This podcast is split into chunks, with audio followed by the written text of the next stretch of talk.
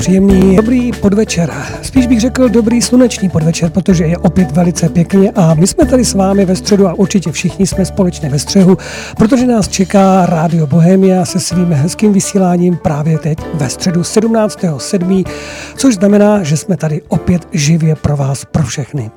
Já jsem velmi rád, že jsme se tady sešli opět ve skutečné a samozřejmě živé sestavě. Pan Aleš Svoboda, Marian Kechlibar a já jsem tady také.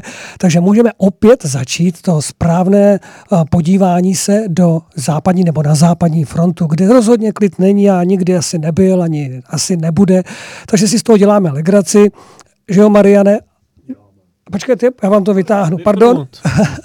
jo, dobrý. Už jsem zapnul. A, a pane Svoboda taky určitě řekne, že to už je taková jenom legrační nadsázka, ale přece jenom když se na to podíváme ze všech úhlů pohledu a trošku z, uh, z těch širších a vyšších souvislostí, tak ono se zatím skrývá mnoho řekl i tajemství, takový v podtextu nebo někdy mezi řádky, které se snažíme rozklíčovat právě pomocí rozhovoru pana Svobody a Mariana Kechlibara. A pánové, já to nebudu zdržovat, protože jsem si teď jenom díval na ty zprávy, co se děje, to nejžavější, než jsem přijel sem a samozřejmě opravdu se nic nezměnilo, ale v tom smyslu, že se pořád dějou úplně ty příšerné věci. A jenom člověk, někteří lidé si říkají, kdy to teda začne, kdy to se to všechno krachne a bouchne a my budeme zase jenom reagovat. A nebo, jestli je to všechno jenom taková hra, a my vlastně tu hraje, hru hrajeme s něma a nebylo by lepší si teda povídat o něčem jiným. Že bychom spustili úplně s Marianem... improvizovat? Ne, že bychom Třeba s Marianem... knih? No třeba, o, ano, to by bylo hezké, třeba obsaní knih nebo nějaká vážnější témata o smyslu života, Určitě. o přírodě, o, o zákonitostech v přírodě, nebo o tom, já nevím, jak, um, jak najít um, něco, co opravdu člověka potěší a co mu dá ten správný náboj, aby všechny tady ty úskalí západní fronty nemusel prožívat dnes a denně. Protože jsem tento týden uh, si vyprávěl s člověkem právě o západní frontě, mm-hmm. s vámi, o vás. A řekl mi jednu zvláštní, protože ten člověk samozřejmě taky občas to sleduje, ale řekl, pane Kříž, já už se v těch jménech nevyznám. To je jedno jméno za druhým v té politice. V brutý ministři a zástupci a teď už se ztrácím. Takže bych si přál, jestli by byla Marian nemohl nemohl to nějak jako zjednodušit pro nás všechny, jo? aby to bylo průhlednější, protože to člověka potom nutí, aby si vygoogloval tu paní S, paní K, mm-hmm. paní N, paní H a pana italského takového makového. Ono opravdu těch men je velká spousta. Takže pánové, je to na vás. Já vám přeji, ať, ať to hezky, hezky odsýpá a samozřejmě ať vyhrajete tu dnešní bitvu na západní frontě. Děkuji. Děkujeme. Já ještě zdravím posluchače. Mariane, vítejte. Jsem rád, že jste dorazil z Ostravy, když eh, jste se mohl tam teď radovat z Colors of Ostrava že jste rozjel k nám. Když já, já teda nesnáším takové velké koncentrace lidí. Colors jsou fajn, ale je jsou fajn, když jsou daleko ode mě. Mimo jiné jsem četl teď, že se tam rozvíjí stále více s každým ročníkem prostor pro jakési debaty a teď tam bylo zmiňováno, že tam bude prostor pro nejrůznější open ohledně uh, životního prostředí, ekologie planety. To jsou vaše témata, to byste se tam určitě rád pobavil. Eh, no ty debaty ty mě trochu zaujaly, ještě si nejsem jistý, jakým směrem půjdou, protože zrovna tenhle ten druh prostoru má tendenci ovládat té institucionální levice. Ale je možné, že, je možné, že když už budu třeba někdy v té Ostravě, takže něco takového zkusím. Ale nechci se tam zvát sám, jo? jak se říká, že, že hledali kandidáta na prezidenta a že, že tak jako oslovovali různé lidi a pak ten jeden kandidát, kterého nechci jmenovat, ten jim zavolal sám. Jo. Takže to trapné a to bych nechtěl dělat. Tak pokud mě někdo pozve, tak, tak to zvážím vážně. No. tak uvidíme, třeba nám, vám naše rádio přinese také nějaký díl populárnosti, doufejme. Uh, pojďme k našemu tématu, protože přestože se nožíme do léta, dalo by se očekávat jakési období, okupečuje tomu, že ten pohyb a klokot, jak, jak se dalo očekávat po volbách do Evropské unie, nastane až teprve v těch různých obsazovacích procesech, tak se právě teď děje. A vy jste na svých stránkách eh, www.kechlibar.net eh, zmínil svým článkem kdo je Ursula, eh, takový náznak toho, co zřejmě asi můžeme očekávat a jestli připadá v úvahu se radovat z toho, že odešel pan Juncker a kde někdo jiný, tak pojďme se podívat na tuto dámu a mm, Karel si nebude muset googlovat, jako, mm-hmm. jako paní U. no tak jestli googloval celý svět, když najednou to jméno vylezlo, jo. Eh, určitě. Tak pojďme, pojďme se toho dotknout, protože vy jste už něco nastínil na svých stránkách a určitě se dostaneme i k nějakým dalším záležitostem, které eh, posluchače možná posunou dále, aby si dokázali udělat představu, co nás čeká. Tak, ta paní Ursula von der Leyen eh, v německojazyčném světě je známá, neříkám, že nutně dobře známá, jako nebo, nebo, nebo v kladném smyslu známá. Je to ale poměrně veterán, veteránská politička na spolkové úrovni, bývala ministriní pro rodinu, později se stala ministriní, tuším, práce a po nějaké přestávce byla ministriní obrany a to poslední, ten poslední křeslo tam byla asi 6 let, si myslím. 2013. To zajímavý vývoj v těch ministerstvech. E, no, napovídá to, že řekněme se naklada, kdo ví, jaký důraz na odbornost. E, ona má sedm dětí, e, je sama dcerou docela význačného politika, tuším z Šlezvická. Doufám, že ze Šlezvická no, možná je to Dolní Sasko, teď si to z hlavy, ten pán se Albrecht, ten už každopádně nežije. A, a dlouho tu politiku ani nějak vážně nedělala, dostala se do ní zase nějak asi ve 43 letech, teď je 60 tuším. Ale za tu dobu stihla vystoupat poměrně rychle. Je známá jako velice věrná spojenkyně Merklové. Jo? Nikdy proti ní žádným způsobem ne, netáhla, nehlasovala a podobně. Takže myslím si, že to tam taky sehrálo roli. A na tom ministerstvu, na těch sociálních ministerstvech bývala populárnější. To tehdy, když je zastávala, tak bývala i docela populární mezi národem. Myslím si, že občas bývá i na první pozici, když se dělají takové ty výzkumy, komu důvěřujete, komu nedůvěřujete. Když přešla na tu armádu, tak eh, se to prudce zhoršilo, no, nejdřív pozvolna, později prudce. Um, není to vůbec její kapitola, jo, na rozdíl od, od rodinné nebo pracovní politiky a um, minimum, co se dá říct, že ji přerostly přes hlavu její vlastní podřízení. Ono to ministerstvo obrany je v Německu dost specifická záležitost. Oni jsou Tamní intelektuálové jsou extrémně pacifističtí, to se nedá vůbec srovnávat s Českou republikou, tady je to většinou takové nevyhraněné ty názory. Málo kdo by, málo kdo by uh, dával přednost úplnému zrušení nebo tak. Jo. Armády, když tak se lidi spíš potahují, jestli má smysl chodit do zahraničních misí nebo ne, ale máme tady zbrojní výrobu a podobně. No, Němci taky, ale, ale v Německu je to kontroverzní. Tam patří k dobrému tónu na univerzitách protestovat proti tomu, když, když přijdou nějací technici třeba ze zbrojovek se něčeho poučit a podobně. Jo. Dělají se demonstrace před e, stánky Bundeswehru, pokud oni si už někde troufnou jít hledat nové, nové členy, no, nové zaměstnance, nové vojáky. Jo, je tam, je tam taková jako extrémně uh, vyhroceně protivojenská atmosféra a dokud, byl, dokud byla studená válka, tak uh, to nebylo tak význačné, protože stejně bylo nutné tu armádu udržovat docela početnou.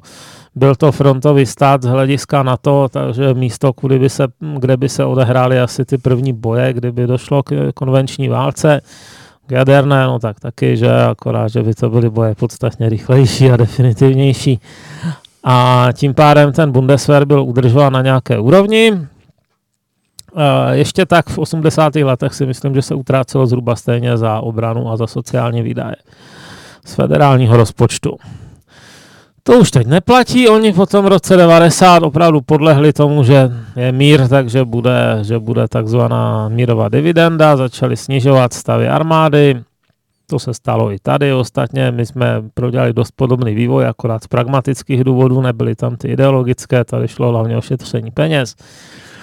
A e, není to, jako kdo ví, jak e, e, dobré portfolio být ministrem obrany. Ono se tomu říká, tuším, EDK, Endeder kariér, jo, konec kariéry, kdokoliv. Ten její předchůdce, ten myslím byl donucený rezignovat za nějaké, za nějaké plagiáty. Jak on se jmenoval? Nějaké takové právě nějaké šlechtické, šlechtický predikát, ale to je jedno. No, eh, ten byl, ten byl právě i docela populární a říkalo se, že možná byl odejít kvůli těm plagiátům, nejenom kvůli plagiátům, ale kvůli tomu, že by mohl být nebezpečný Merklové mm-hmm. jako potenciální líder CDU. Ona na tohle má úžasné postupy, mocensko-technologické jak, jak jako zbavit, zbavit CDU svých potenciálních konkurentů. A on tam vzniklo nějaké také, nedá se to asi říct jako kauzy, ale, ale zřejmě nějaké eh, šmodrchance eh, finanční na tom ministerstvu v čase, kdy ho vedla vlastně paní von der Leyenová. Máte o tom nějaké blížší informace, co, co, jak to srovnat třeba s naší politikou? No, baže, jako samozřejmě. Uh, Ačkoliv eh, Němci utrácejí relativně na poměry vůči, vůči spolkovému rozpočtu málo za armádu, je to něco přes 1% HDP, myslím, že to není ani 1,3, je to spíš 1,25 nebo něco takového, to, to, to když tak si můžete dohledat přesná čísla. Podstatné je, že to strašně hluboko pod tou dvouprocentní hranicí, kterou by teoreticky měli jako členové na to odvádět, tak vzhledem k tomu, že Německo je přece jenom velmi silná ekonomika, tak jde o pár desítek miliard euro ročně. Když jsem, myslím, že je to asi 32 miliard euro ročně. Když to Francie, která má asi na kontinentě, nepočítám-li Brity, kteří už jsou vedle, že Splendid Isolation, tak nepočítám-li Brity, tak na kontinentě má asi nejpočetnější armádu, nejsilnější no v rámci EU. A EU a NATO a, a ta utrácí asi 40-41 miliard. Jo. Ale eh, když se podíváte na ty reálné síly, tak t- ten rozdíl je mnohem víc než jedna pětina.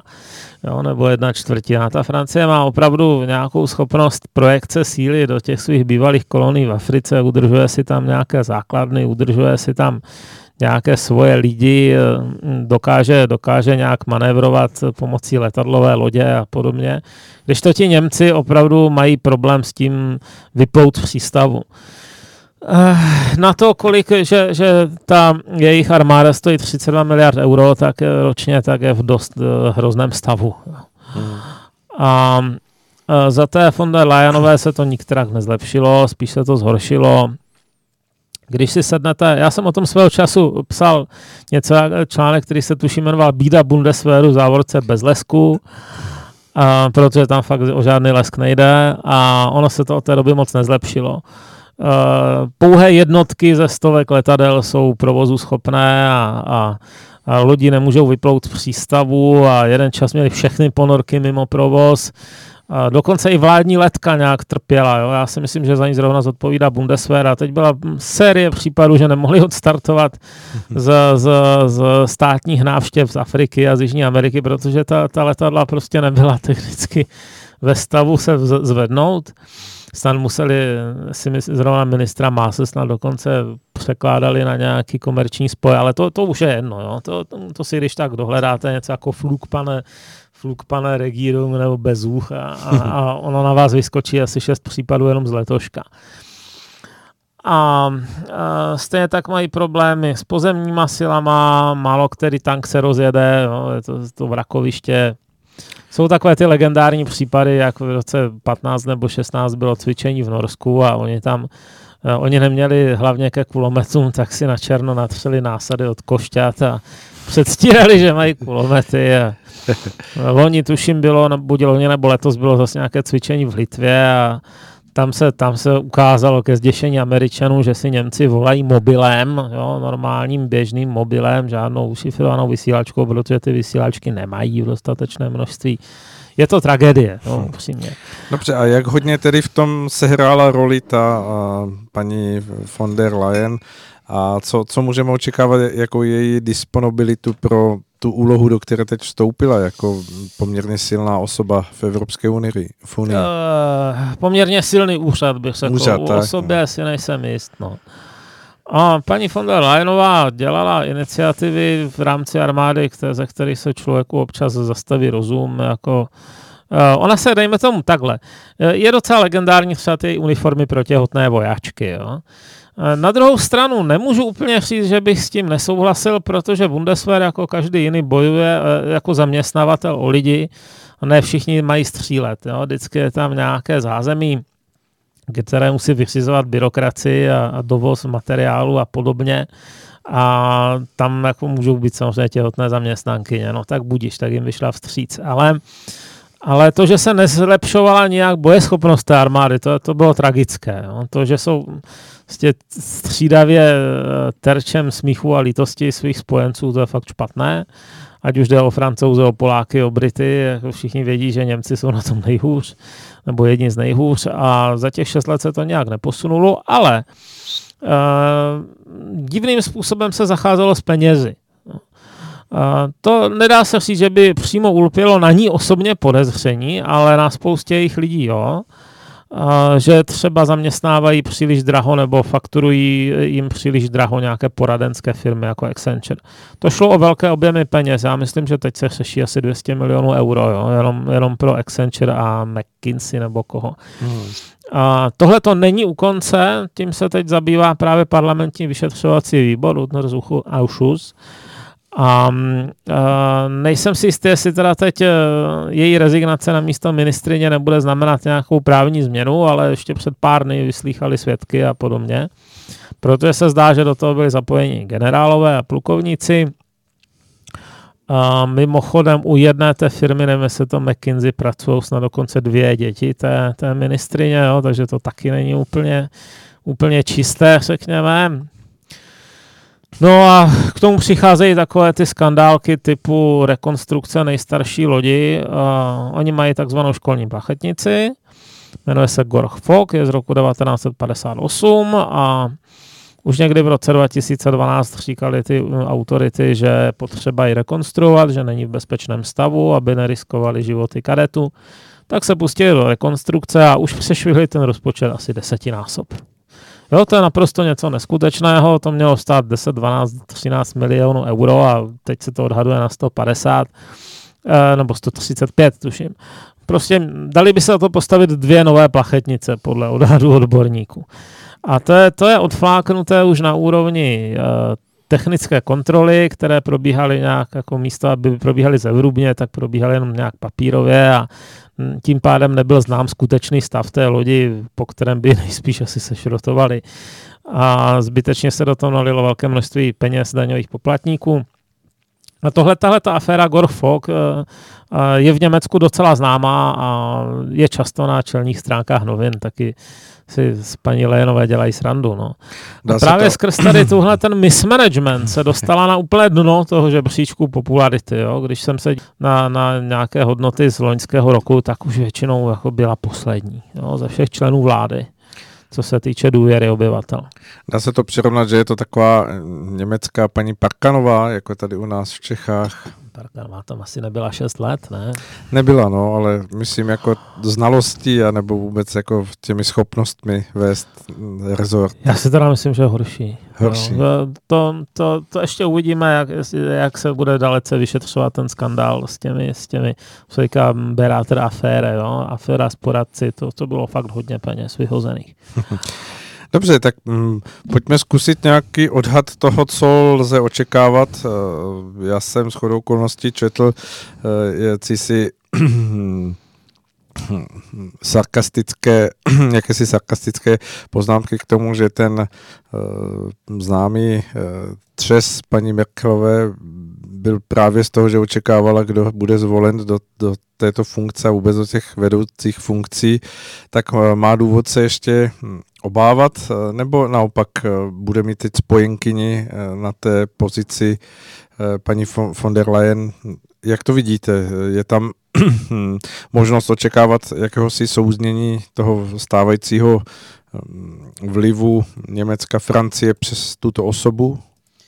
Tak, eh, paní Lénová před svým zvolením, které bylo extrémně těsné, získala 383 hlasů, potřebovala 374, tak vystoupila, vystoupila, vystupovala v tom parlamentu a v různých výborech a naslibovala každému všechno.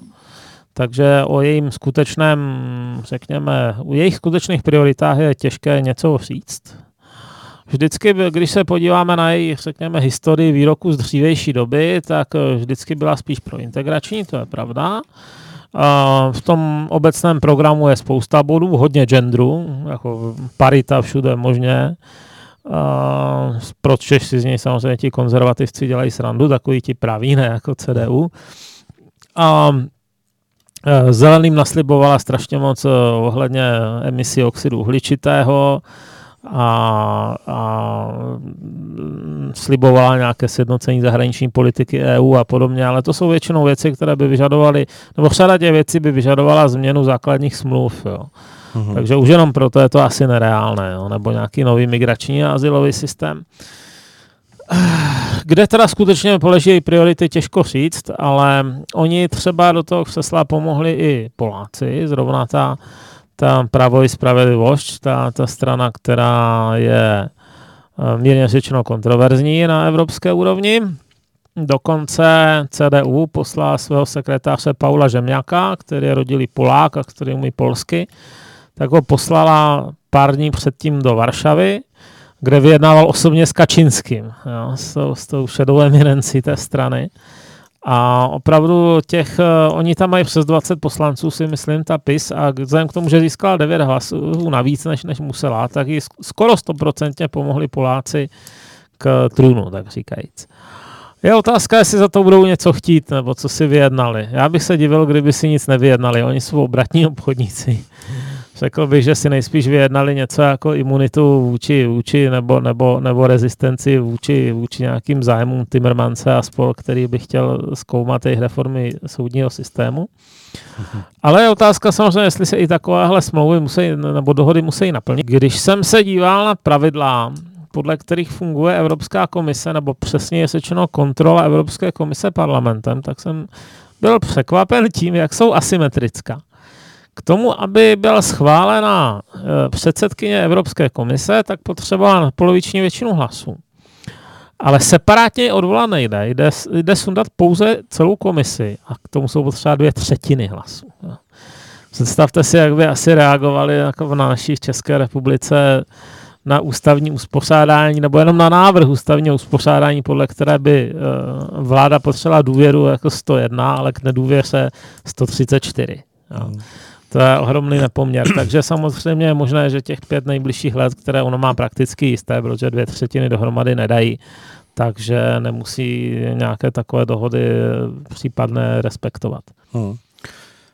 Myslíte, že neexistuje varianta nebo nějaký druh nějaké katastrofy, která by tohle to byla schopna přivést k pohybu, že by se shodlo dvě třetiny těch poslanců evropských? Myslím si, že byla jedna komise, kterou takhle sundali někdy ještě v 90. letech, ale to už dnes. Nezapomeňte, že asi bude Brexit, takže mm, třeba poslanci za Brexit party budou pryč, že hmm. tím se taky změní trošku ty číselné poměry. Hmm. Ne, myslím si, že tam těch pět let asi vydrží. Jediné, že, jediná možnost je, že by, se, že by uh, se skutečně ukázalo něco zásadního v tom vyšetřování té Berátr aféry. Jo? To, to nejsem schopen predikovat, zatím, zatím se to soustředuje spíš na nějaké náměstky a generály, ale samozřejmě je možné, že, že by to mohlo dolézt i na ně. Jo? To, to, je, to je něco, co teď nevíme, takže to, no, takových, takových, ale kostlivců. Náš pan premiér jich má ještě mnohem víc, že?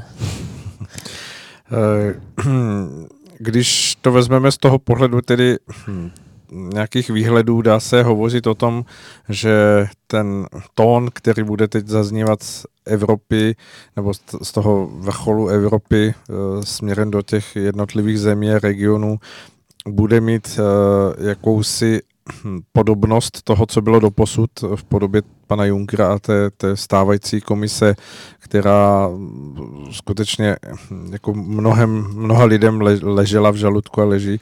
Nebo myslíte, že se tam stane něco, co by mohlo být malinko jinak? Myslím, že to bude chaotičtější a méně jednoznačné, protože uh, jak tu paní vidím, já si myslím, že ona není moc silná osobnost.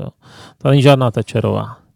Ona tam byla poslána právě proto, že, že jakoby vůči té Merklové hrála vždycky druhou roli a právě proto, že nikomu moc neležela v žaludku. Jo. V tomhle směru se teda si myslím poučili. Juncker byl pro některé lidi nepřijatelný svého času, například pro Velkou Británii, která ho opravdu těžce nesla.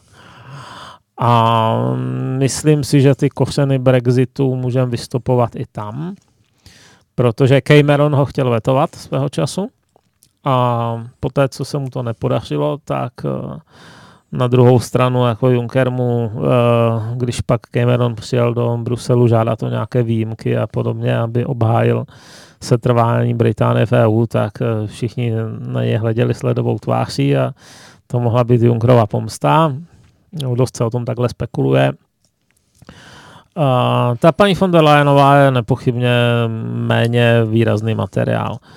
Čili je otázka, kdo bude, kdo bude jako reálně tu moc vykonávat, možná taky nikdo.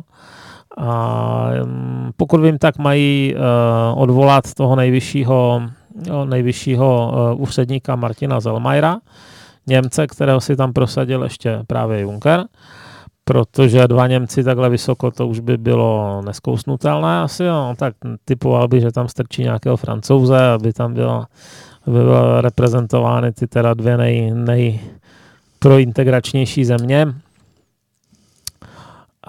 No, já myslím, že musíme počkat na to, jak se bude v praxi ta komise projevovat. Oni, nemilím se, tak reální, reálný provoz té nové komise začíná opravdu až někdy v listopadu. Uh, proto je taky stanovený Brexit na Halloween, protože ta komise se má snad ujmout moci den poté, jestli mm-hmm. si to dobře pamatuju, 1.11. Ano. Takže, takže rozhodně bude zajímavé sledovat, co ještě teda ta stará komise, která už nemá žádnou faktickou, faktickou perspektivu, tak co bude dělat s těmi posledními dny Brexitu. To bude jak poslední nové Pompeji. No. Dobře, tak pojďme dál. Eh, asi v tomto směru teprve uvidíme, protože samozřejmě ve vzduchu za touto dámou jsou i takové věci, jako je různé sledování na internetu a ovlivňování nebo regulování nějakých záležitostí, jestli se třeba tady ty myšlenky nebudou snažit uh, dotyční prosazovat na té širší hm, evropské rovině, to všechno asi uvidíme, je to tak? No, budou určitě, budou otázka, jakou v tom najdou zhodu, jo. to je Dneska je, dneska je ta Evropa roztříštěnější než kdy dřív, takže a ne, nevidím žádný, žádný posun k tomu, že by se to mělo změnit, spíš bude ještě roztříštěnější. Hmm. Schválně třeba bude zajímavé sledovat, jak dopadnou rakouské volby v září. Hmm. Já si myslím, že Kurz bude asi vrácen do, na místa kancléře a osobně bych typoval, že nejspíš bude pokračování té koalice, která se se tím rozpadla, jenom o pár osob vyměněných. No. Dobře. Ač bychom nechtěli, tak nás stále pronásleduje záležitost uh, migrantství a toho, co se děje kolem tohoto tématu. A uh, teď do toho kotlíku těchto záležitostí znovu opět se dostávají na internetu nejrůznější informace ohledně hm, té lodi Z-Watch a její kapitánky, která svým způsobem Eh, působí poměrně eh, neracionálně, nebo aspoň pro racionálně uvažující lidi je, hm, dá se říct, svými myšlenkami hodně vzdálená tomu, co chce asi velká část eh, normálních Evropanů jste k tomu napsal článek eh, Morální kamikaze. Eh, pojďme se toho dotknout, této dámy a, vůbec jako těch myšlenek, které mm, právě, jak vy jste říkal už v začátku dnešního rozhovoru, jsou hodně mm, levicově zaměřené a tak, takové experimentálně, že by asi uh, souzněli s takovými těmi hodně vybočenými různými sociálními inženýrstvími. Je, je to klasický projev takového superprogresivismu, který vidí zodpovědnost za stav světa na ramenou, tak říkají, z bílých Evropanů. A ona to sama je v nějakém jiném rozhovoru řekla, že bílá Němka měla štěstí, se narodila a bude pomáhat tím pádem celému světu. A v tomhle rozhovoru, který vyšel v, v Buildu, tak to je opravdu celá ta esence je tam zachycená velmi dokonale, jo, takového morálního kázání. Eh, začala tím, že řekla těm reportérům, že za ní nemají letět, ale že musí dojet nějak eh, vlakem, takže oni za ní opravdu jeli 11 hodin vlakem, pro, aby, aby neznečištili příliš eh, atmosféru dodatečným CO2. A ten rozhovor, když si přečtete, to je samý vykřičník. Tohle musíme, tohle, tohle musíme, tohle nepřipadá jinak v úvahu, musíme, jsme povinni, je to naše, naše zodpovědnost, tečka. Jo. Jediné místo, kde se z odpovědnosti vyhýbá, nebo kde, kde ji odmítá, je, když se jí ptají, jestli nemá pocit, že tím zvyšuje preference pravicových stran. To však to není její věc. To je zodpovědnost každé, každé osoby zvlášť, jak hlasuje. A, ale a mimochodem je tam jako zajímavé, zajímavé vidět, že na jednu stranu tvrdí, že těch půl milionu lidí, teda jako musíme, nebo podle jejich odhadů půl milionu lidí z Libie musíme okamžitě přesunout do Evropy. A pak si teda kladu otázku, proč ne zbytek Libijců, když je to tak nebezpečná země. Ale zároveň říkal, že, tě, že je to jenom otázka toho, jak to těm lidem správně vysvětlit jako v té Evropě. Což je má, má, oblíbené, má oblíbený, jak říkají ti angličani, pet peeve, taková ta oblíbená stížnost. Uh, poslední dobou už se to trošku vytratilo, ale tahle ta paní to teda stále ještě stělesňuje, to přesvědčení, že i tu nejšílenější myšlenku stačí nějak vysvětlit. To je podobné přesvědčení, jako, jako že, že prodáte cokoliv. Já si myslím, že úplně pravda to není. Pokud, pokud budete prodávat židle s hřebíkem uprostřed eh, sedáku, tak si myslím, že drtivé většině lidí to neprodáte, i kdybyste okecával sebe víc. Jo. A tohleto, tohleto přesvědčení vidím podobné. Já si, je otázka, jestli si tím třeba právně neublížila, protože ona si teď, ona přece jenom ještě bude se zodpovídat před italským soudem za napomáhání nelegální migraci. Kdyby se striktně držela té linie, že jenom pomáhá lidem v nouzi, tak možná... Uh, co pak se děje? Ani nevím, co bylo naposled slyšet. Čili je otázka, jestli si, jestli si tím neuškodila právně, protože v podstatě přiznává, že jejím záměrem je přesouvat všelijaké možné uprchlíky do Evropy, nikoliv teda jenom zasahovat na místě, kde se nacházeli lidi v nouzi. Jo. Mm. Takže, ale mimochodem tohle bylo dobré znamení, možná bychom si mohli dát písničku a počinout trošku. Karle, jestli tam stále ještě máte jehlu na desce, tak si pustme.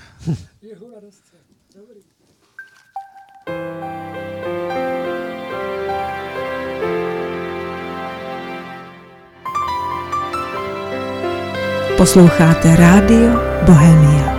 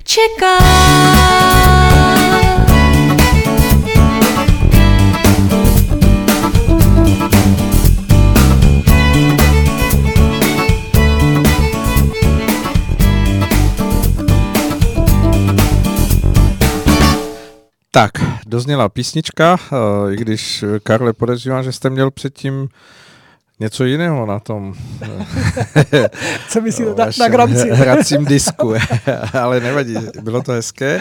A my jsme zpátky. Eh, Mariane, skončili jsme v takovém napůl rozhovořeném tématu a to je Z-Watch, Karol Raketová, která eh, vlastně čelí v Itálii tomu eh, obvinění, jak jste zmiňoval.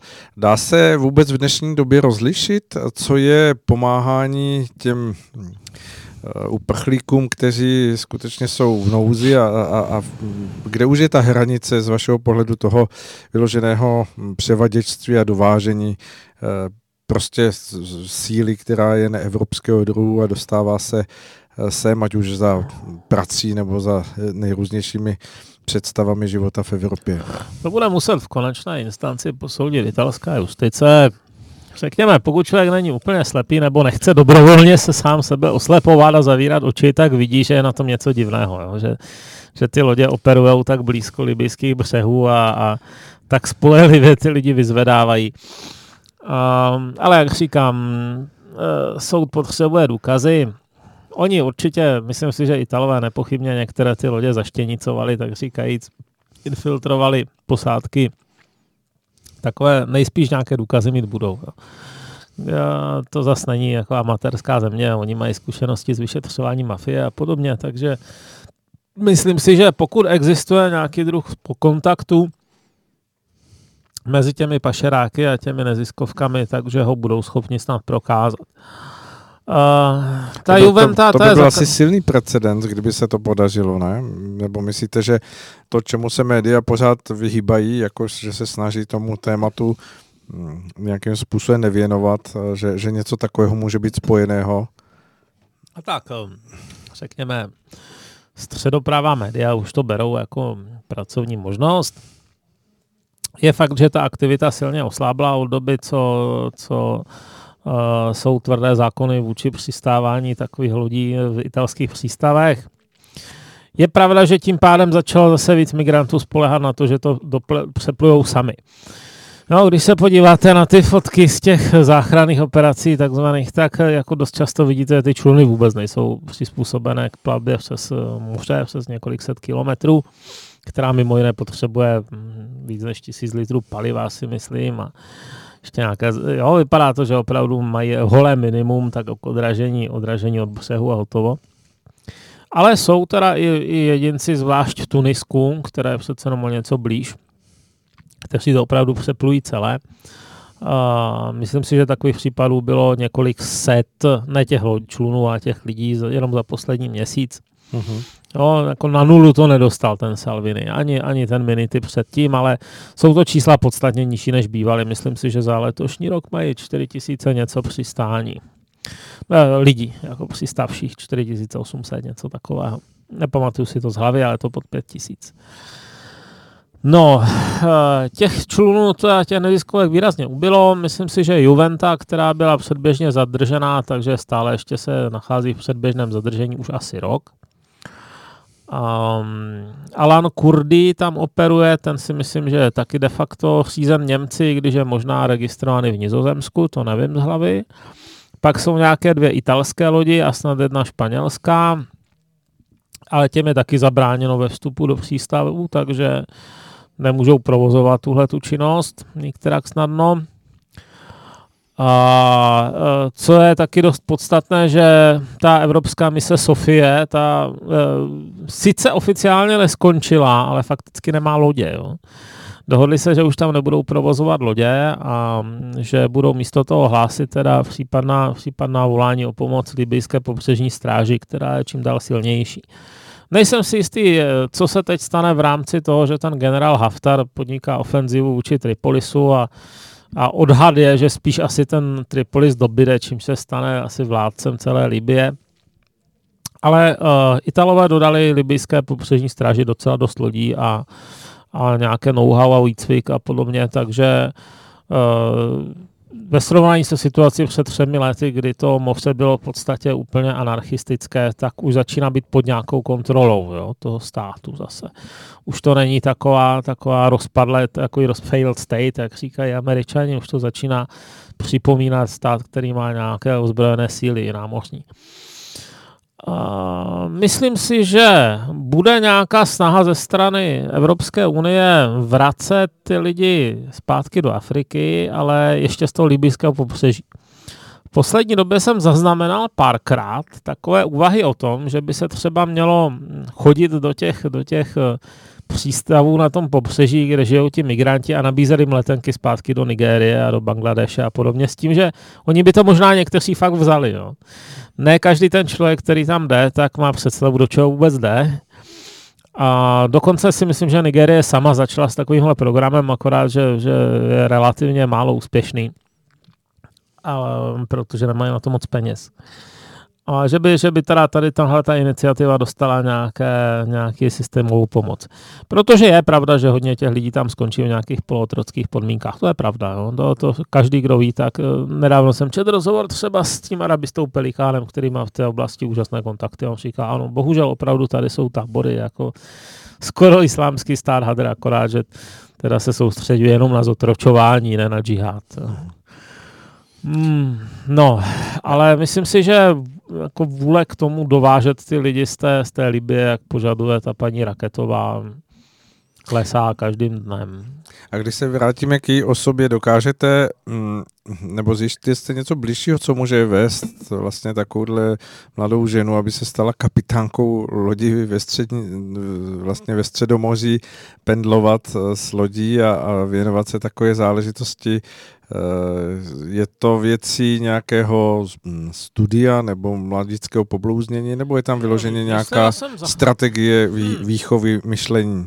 Výchovy myšlení? Hejte, ona je z nějaké docela bohaté rodiny. Tím myslím eurový milionáře. A možná, možná multimilionáře. A, a docela dost času strávila právě v různých chudinských oblastech světa. Já si myslím, že je to něco mezi koníčkem a, a a jako skoro náboženským přesvědčením. Jo? Většina těch lidí z těch bohatých rodin jako žije trošku jiným způsobem, eh, ale, ale vždycky je tam ta podmnožina, která má tak trošku, nechci psychoanalizovat, ale ona sama říká, podle toho, jak ona sama mluví, tak si myslím, že má takový jakýsi Minderheitskomplex toho, že se narodila právě jako bohatá v klidné Evropě a snaží se to nějak odčinit sama před sebou. Němci jsou na to velmi citliví, eh, ještě navíc proto, že mají ten pocit tě, té dědičné viny za válku. No. To, to, to může vést k extrémům. No. To jsme zmiňovali. No ale hm, jestliže se jedná o takto vnímavé a citlivé jedince, tak přece jak se pak dívají na to, když vidí tu nekompatibilitu uh, nějakého sociálního spojení těch lidí, které Eh, kterým se dopomůžou, vidí, že, že dejme tomu někoho znásilní a podobně. Eh, myslíte, že uvažují nad tím, že, že zase eh, to jejich dobro může být nějakým způsobem výsledkem komplikací mnoha jiných životů?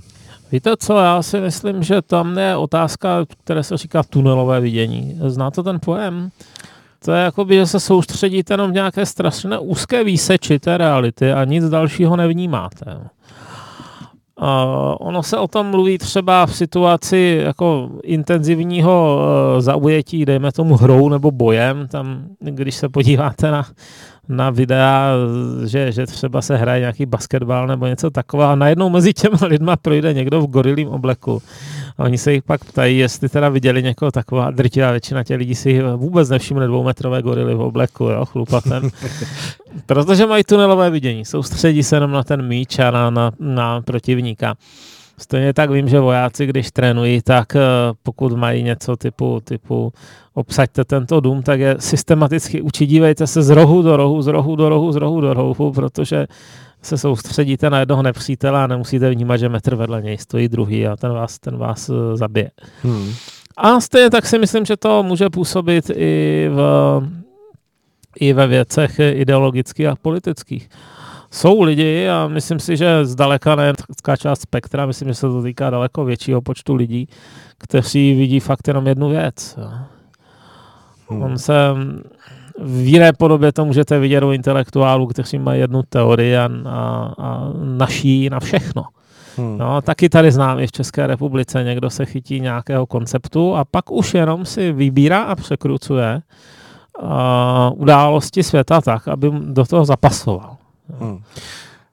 Teď se stěhovala eh, univerzita z Maďarska do Vídně, eh, George Soroše. Myslíte si, že takovéto typy hm, vzdělávacích hm, univerzit a škol třeba vedou k nějakému takovému zkreslenému vidění věcí nebo zúženému? Tak obecně samozřejmě zrovna ta akademie na západě je centrem té progresivní levice, vychází to zejména z amerických univerzit, začalo to asi v Kalifornii, postupně se to rozšířilo dál. Nejextrémnější příklady jsou právě jako Barkley, tam působí docela silná antifa, nemilím se, dělají, dělají hmm. výtržnosti, kdykoliv přijede někdo, koho bychom my považovali za naprosto nevýraznou osobnost. Hmm. Nicméně k tomuhle, abyste se toho chytili takhle, si myslím, že je potřeba nějaká konstituční vlastnost. Jo. To, člověka, který je přemýšlivý, řekněme, a, a, a ochotný poslouchat opačnou stranu, a nejenom kázat, tak myslím, že bude těžké vychovat takového fanatika. To, to si myslím, že je subtyp, který Kdyby se narodil jinde, tak bude, tak bude provozovat jiný, jiný fanatismus. Jo? Kdyby se narodil někde v, v Raqqa nebo v Alepu, tak možná slouží islámskému státu. Jo? Proč myslíte, že, že média hm, západního typu a mainstreamová média eh, dávají třeba prostor těmto lidem s takovýmto pohledem na svět, jako očekává se v tom pokrok nebo no senzace? Prostor, mají, já si myslím, že je užitečné, aby se vědělo, jo. Zrovna ten rozhovor v tom buildu, ten si myslím, že spoustě lidí nažene husí kůži. No, je, je zajímavé, že zrovna ti fanatici si to moc neuvědomují, ale když se je nechají otevřeně kecat, tak je to pro jejich věc naprosto nevýhodné. Dobře. Ale oni, je, tak, já nevím, jestli to Churchill definoval fanatika jako člověk, který nedokáže změnit ani názor, ani téma. Jo, to je strašně výstižná definice a, a Uh, já si myslím, že z toho hlediska je svoboda slova jako silná věc, protože právě umožňuje těm lidem, aby se trošku zhodili sami. Uh, nicméně, uh, teď jsem zrovna ráno četl článek, který pojednával o tom, že žurnalistika se stává extrémně třídně úzkou.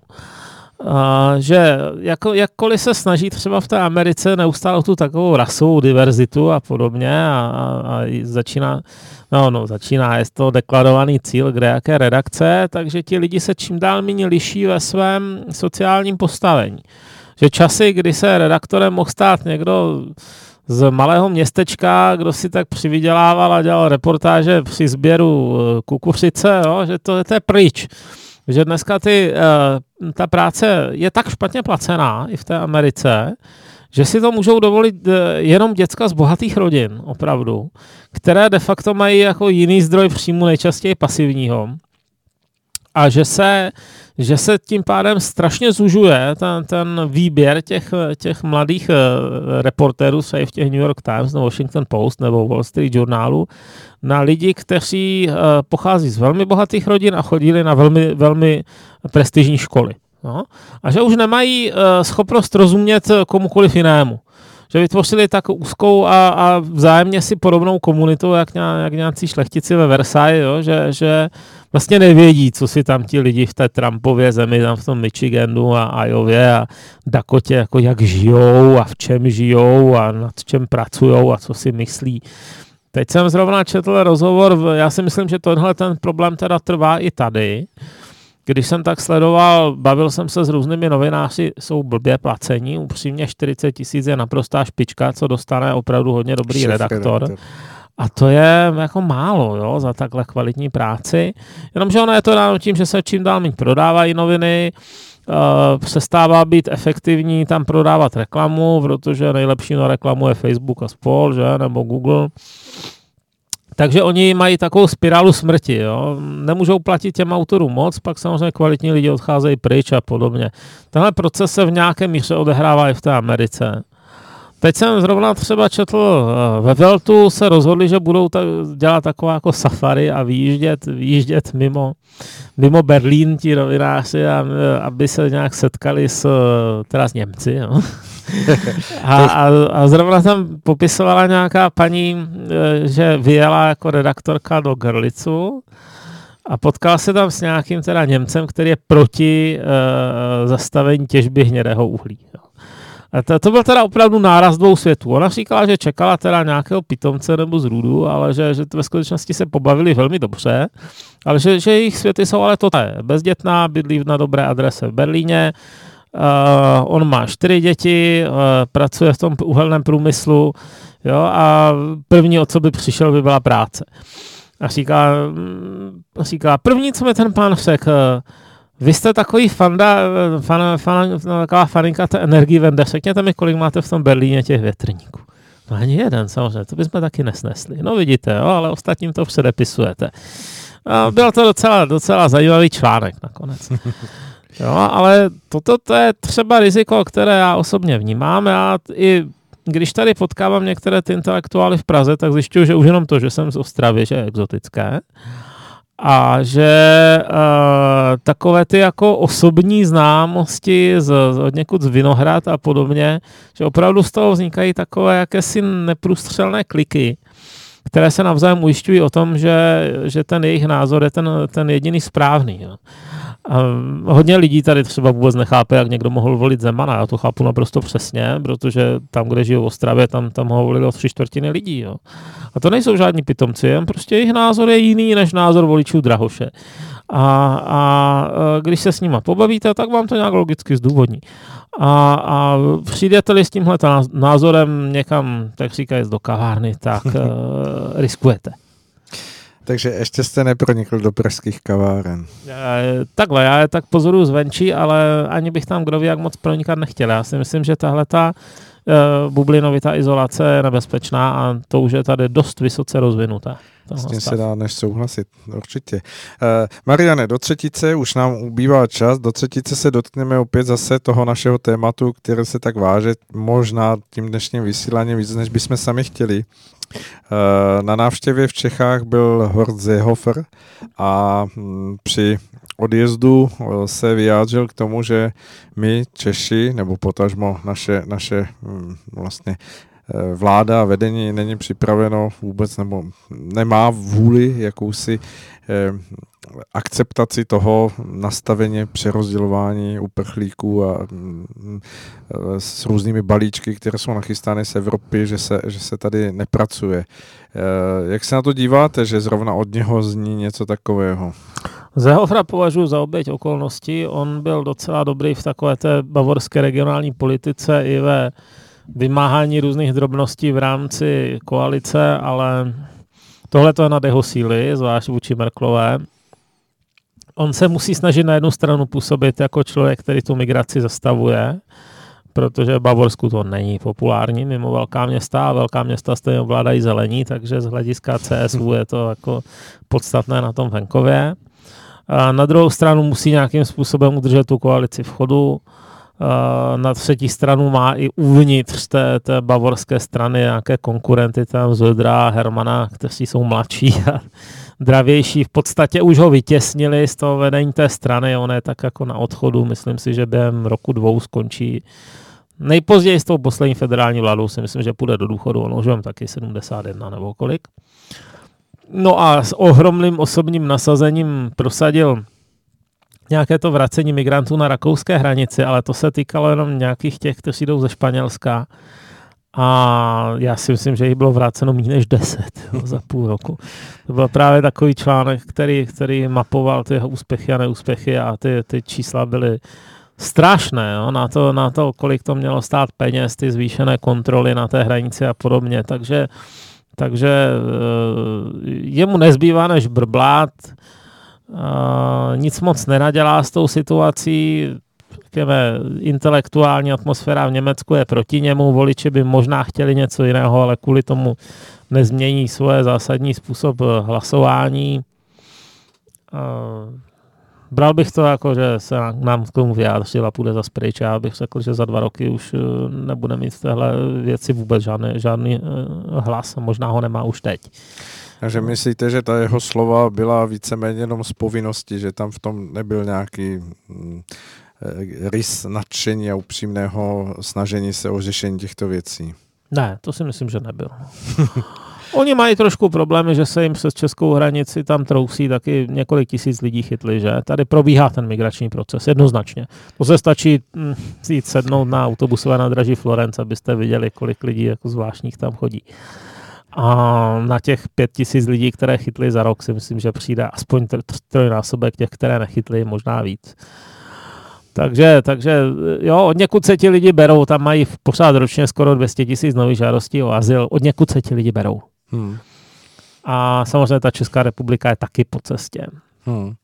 To určitě, to asi se teprve teď dozvídáme, že, že do určité míry jsme transitní země, když ne asi nějak stěžejní, ale mm, přesto ten cíl zatím je, je takový, že se e, ti dotyční snaží dostat do toho prostoru německé politiky nebo německého sociálního státu a mm, mm to přerozdělování, myslíte si, že eh, ono se objevilo v roce 2015 a teď znovu eh, jsou takové myšlenky, že, že by se něco podobného mělo oživit. Mm, myslíte si, že pozice v Evropě už jsou někde jinde natolik, že vůbec o něčem takovém není debaty, nebo že, že pořád je něco takového na stole? Já si myslím, že to je vyloučeno. To je, to je něco, na čem se nezhodli ani před čtyřmi, pěti lety, kdy ta konfigurace těch vlád byla pro tento záměr daleko příznivější než dnes. Tehdy dělal problémy hlavně Orbán. Že tehdy ještě byla, i v Polsku byla ještě pořád ta PO, která jako v nejvyšší nouzi hlasovala pro, to si pamatuju, pro ty kvóty. A dneska máte takový vlád, které o to nestojí hromadu. Myslím si, že až eh, budou Rakousku na podzim volby, že ta nová vláda bude zase proti. Nevidím způsob, jak toho dosáhnout. No. Eh, zdá se mi, že to tlačí pořád ti sami lidi, třeba lucemburský minister zahraničí Asselborn, ten by upřímně řečeno neměl mít vůbec žádnou váhu jako ve, v Evropské unii, vzhledem k velikosti Lucemburska jeho postavení daňového ráje by, by asi měli být rádi, že teda ty peníze mají a mlčet, ale, hmm. ale Asselborn je zrovna teda hrozně průrazný kamarád s Junckerem, takže, takže ten nás neustále nějakým způsobem kárá. Ale těle lidí bude přece jenom ubývat, jo? i teď bude nová komise, taky se to trošku přemění. Někteří ti její členové tam nebudou ještě, ještě insidersi, no, tak Timmermans, jo, ten tam bude jako místo předseda, ale jiní třeba ne. Takže jako myslím, si, že, myslím si, že je to odsouzeno k neúspěchu. No. Hmm. Ještě v kontextu e, úplně jednou větou zmiňoval jste ty blížící se rakouské volby. Myslíte si, že ta pozice té vyšegrádské čtyřky, eh, která také nějakým způsobem byla teď přetřásána ohledně eh, těch nejrůznějších jednání a debat eh, v rámci těch určitých koalic v Evropě, že, že bude možné očekávat zase pozici Rakouska blíž té Vyšegrádské čtyřce, nebo že tam, že tam bude nějaký posun? Myslím si, že ano. On ten Kurz je velice dobrý manevrovač, on opravdu dokáže vyjednávat na všechny strany, ale z jeho praktické politiky je jasné, že tu, že o žádné otevření hranic Evropy nestojí. Hmm. Dobře, tak uvidíme, budeme to sledovat a samozřejmě náš čas vypršel a my tady nemáme Karla, aby nám pustil písničku, takže asi budu muset začít zpívat já a to dopadne špatně. A už je tu Karel, vida, tak stačilo pohrozit. Hmm. Takže milí posluchači, já děkuji eh, za nás, za všechny Marianovi, že dorazil do studia i v tomto letním čase. Děkujeme, Mariane. To příjemný den, byla to příjemná příležitost se zase vidět, tak jo, naschle. I mo- přesto moc děkujeme a mm, milí posluchači, těšíme se s vámi opět na dalšího pokračování našeho pořadu na západní frontě Klid. A teď e, písnička a poté e, poměrně nezvyklý a vzácný host, kterého uvede Karel Kříž. Málo zbývá, víš to jak já. Lá, láska už je příliš vzdálená. Víckrát se nevrátí, dávno už neplatí, co já, já si přál.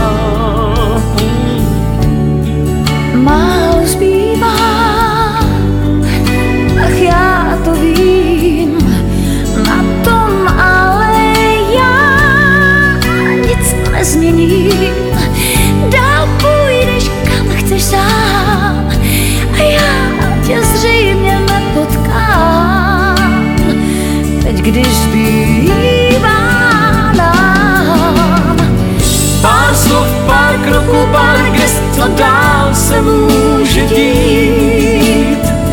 Pár slov, pár kroků, pár gest, nic víc nemůžem chtít. Víme, že nám bude lépe hned se rozejít. To. Zbývá.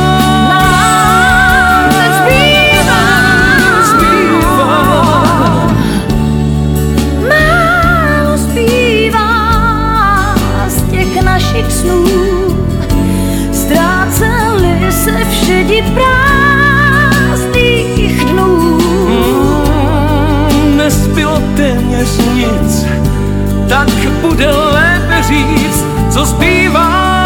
Co zbývá? Co zbývá? Pár slov, pár kroků, pár měst, proč dál si máme lhát? Pár slov, pár kroků, pár měst, co víc můžem si dát? Pár slov, pár kroků, pár gest a příště vzpomínat.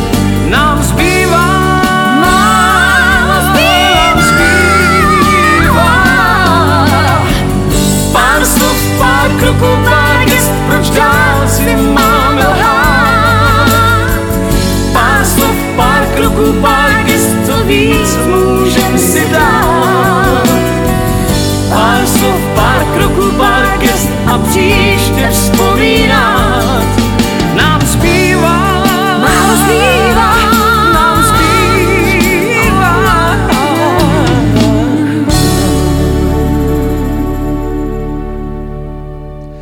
Krásný a příjemný dobrý podvečer, i když máme velice hezké světlo a samozřejmě ještě sluneční světlo, které si všichni z vás můžete ještě dobře užít, protože pokud jste někde venku, tak samozřejmě na těch všech mobilních aplikacích, které dnes můžeme využívat docela hojně, můžete poslouchat společně s námi Rádio Bohemia, kdy jsme tady teď právě ve středu a všichni jsme rozhodně ve střehu, protože tady byly zahraniční zprávy s Marianem Kechlibarem, podívali jsme se na západní frontu a Marian Kechlibar ze zvědavosti tady dokonce zůstal, protože uh, máme tady velice vzácného hosta, kterého jsem eh, legračně řeknu, musel opravdu už jako ulovit, protože jsme s paní Švihlíkovou spolu už kdysi komunikovali, ale časově jsme všichni dost vyna, jako vytíženi. A tentokrát to vyšlo. Takže dovolte mi, abych v našem rádiu Bohemia přivítal osobně živě Ilonu Švihlíkovou. Dobrý podvečer. Dobrý den. A samozřejmě, kdo, kdo by vás už dneska neznal, skoro si troufám říct.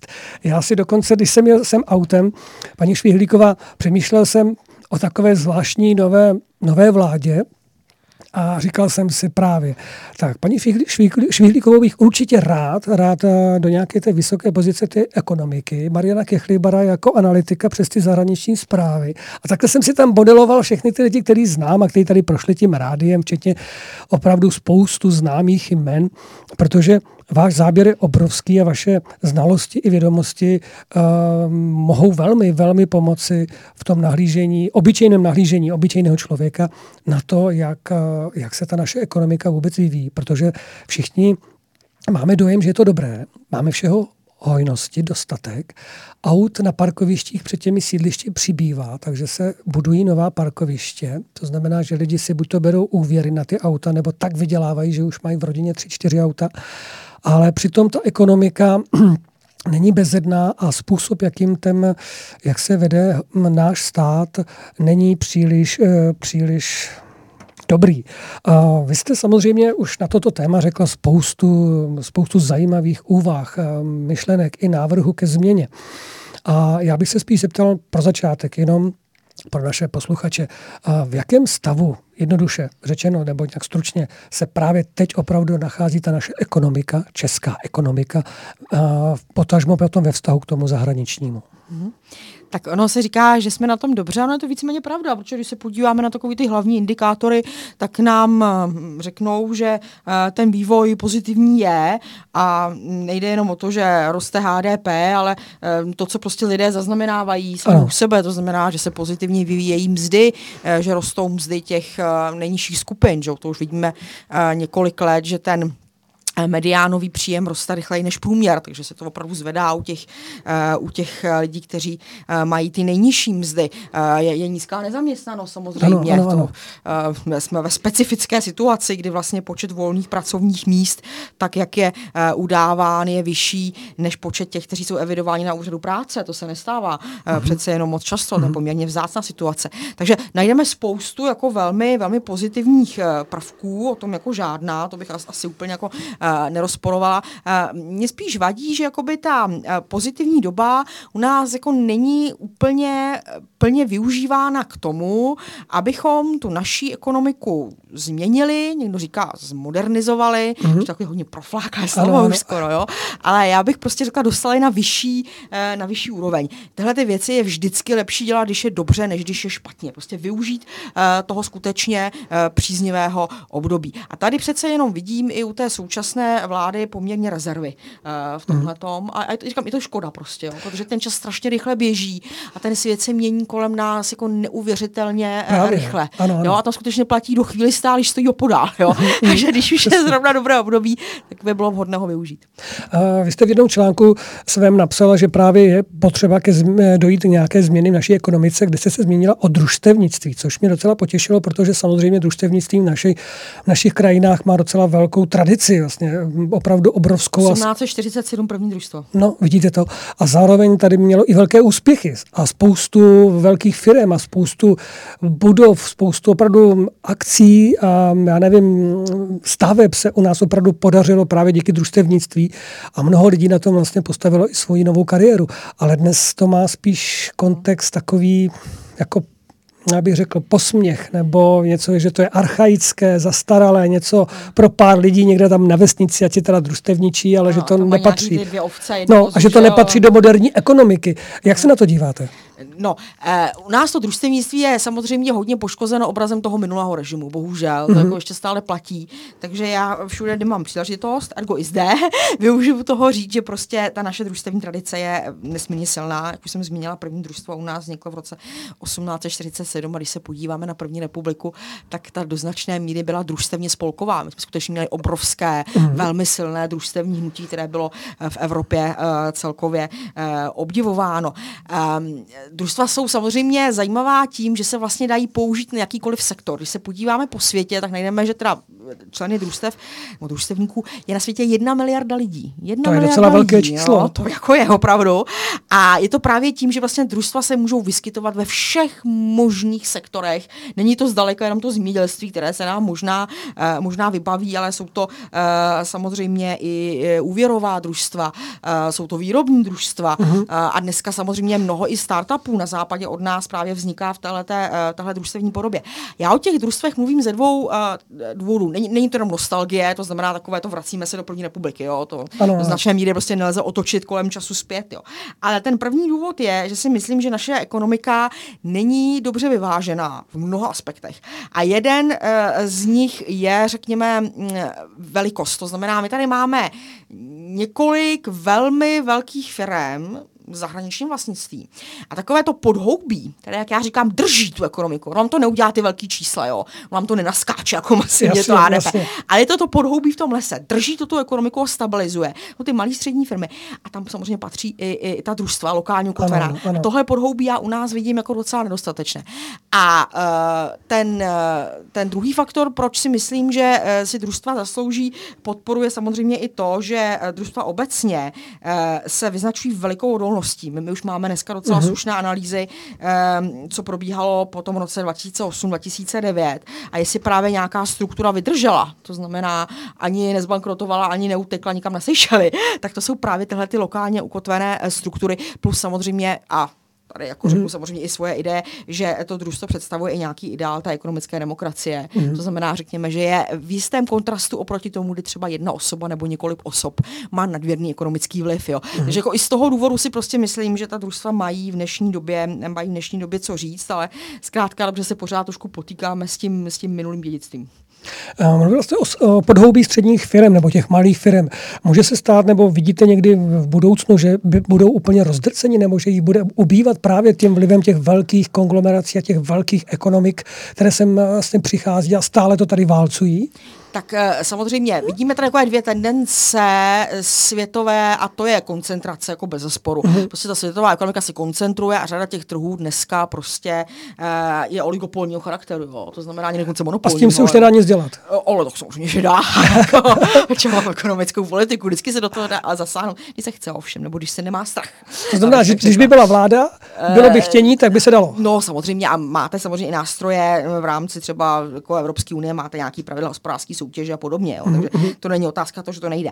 Ale samozřejmě ano, je tam ta koncentrace, ale nejde o to, že malé a střední firmy jako nebudou existovat, jo? oni vždycky nějakým způsobem budou potřeba. Ale těžký to, podmínky. Co, tak, ten problém je, a to se teď hovořím u nás, o České mm-hmm. republice, že ty malé a střední firmy velmi často jsou samostatné de jure, takže jako vypadají, že jsou, ale jsou závislé ekonomicky, to znamená de facto tvoří subdodavatelskou jednotku pro nějakou prostě ano. zahraniční firmu, mm-hmm. matku, jo, nějakou, jo, jsou napojeny na ní a e, funguje tam prostě to, co potom se nakonec ukazuje být velikánský problémem čel- celé české ekonomiky, to znamená, mm-hmm. že tam prostě máte ten strop, jo, té matky vám prostě přijde, hele, tady máš prostě náklady, do tohohle se vejdi, jak to uděláš, mě nezajímá, hotovo. Takže z jo. matky se stala macecha. No, no tak jako matka ví, proč to děláš, jo? to jako do značné míry uh, byl i náš problém, že jsme si jako tuhle tu strukturu dovolili jako si implementovat za těch posledních 30 let. Jo?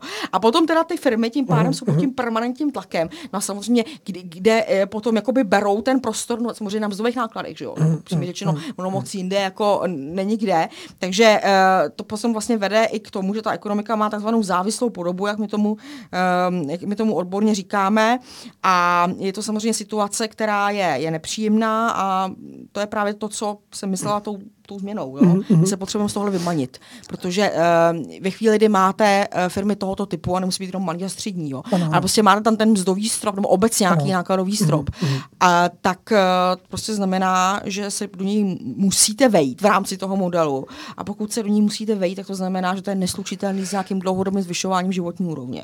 A t- myslíte tím vymanit se nebo s tou, tou změnou právě tu cestu těch družstev, anebo, anebo ještě nějaká jiná možnost? Ne, ne, víte co, hospodářská politika tohohle typu, eh, toho proražení stropu, jo. Ano. Já říkám prostě, já jsem proti strategii trpaslík, to znamená ne se scholovat pod tím stropem, ale prorazit to, prokopnout to, chcete-li, jo. Mhm, ano. A na to potřebujete mít komplexní hospodářskou strategii, která bude zahrnovat velké množství bodů. Jedno z nich by mohlo být družstva, jedno třeba, já nevím, ze stovky, jo. to jako je opravdu docela náročné. Součinnosti, samozřejmě.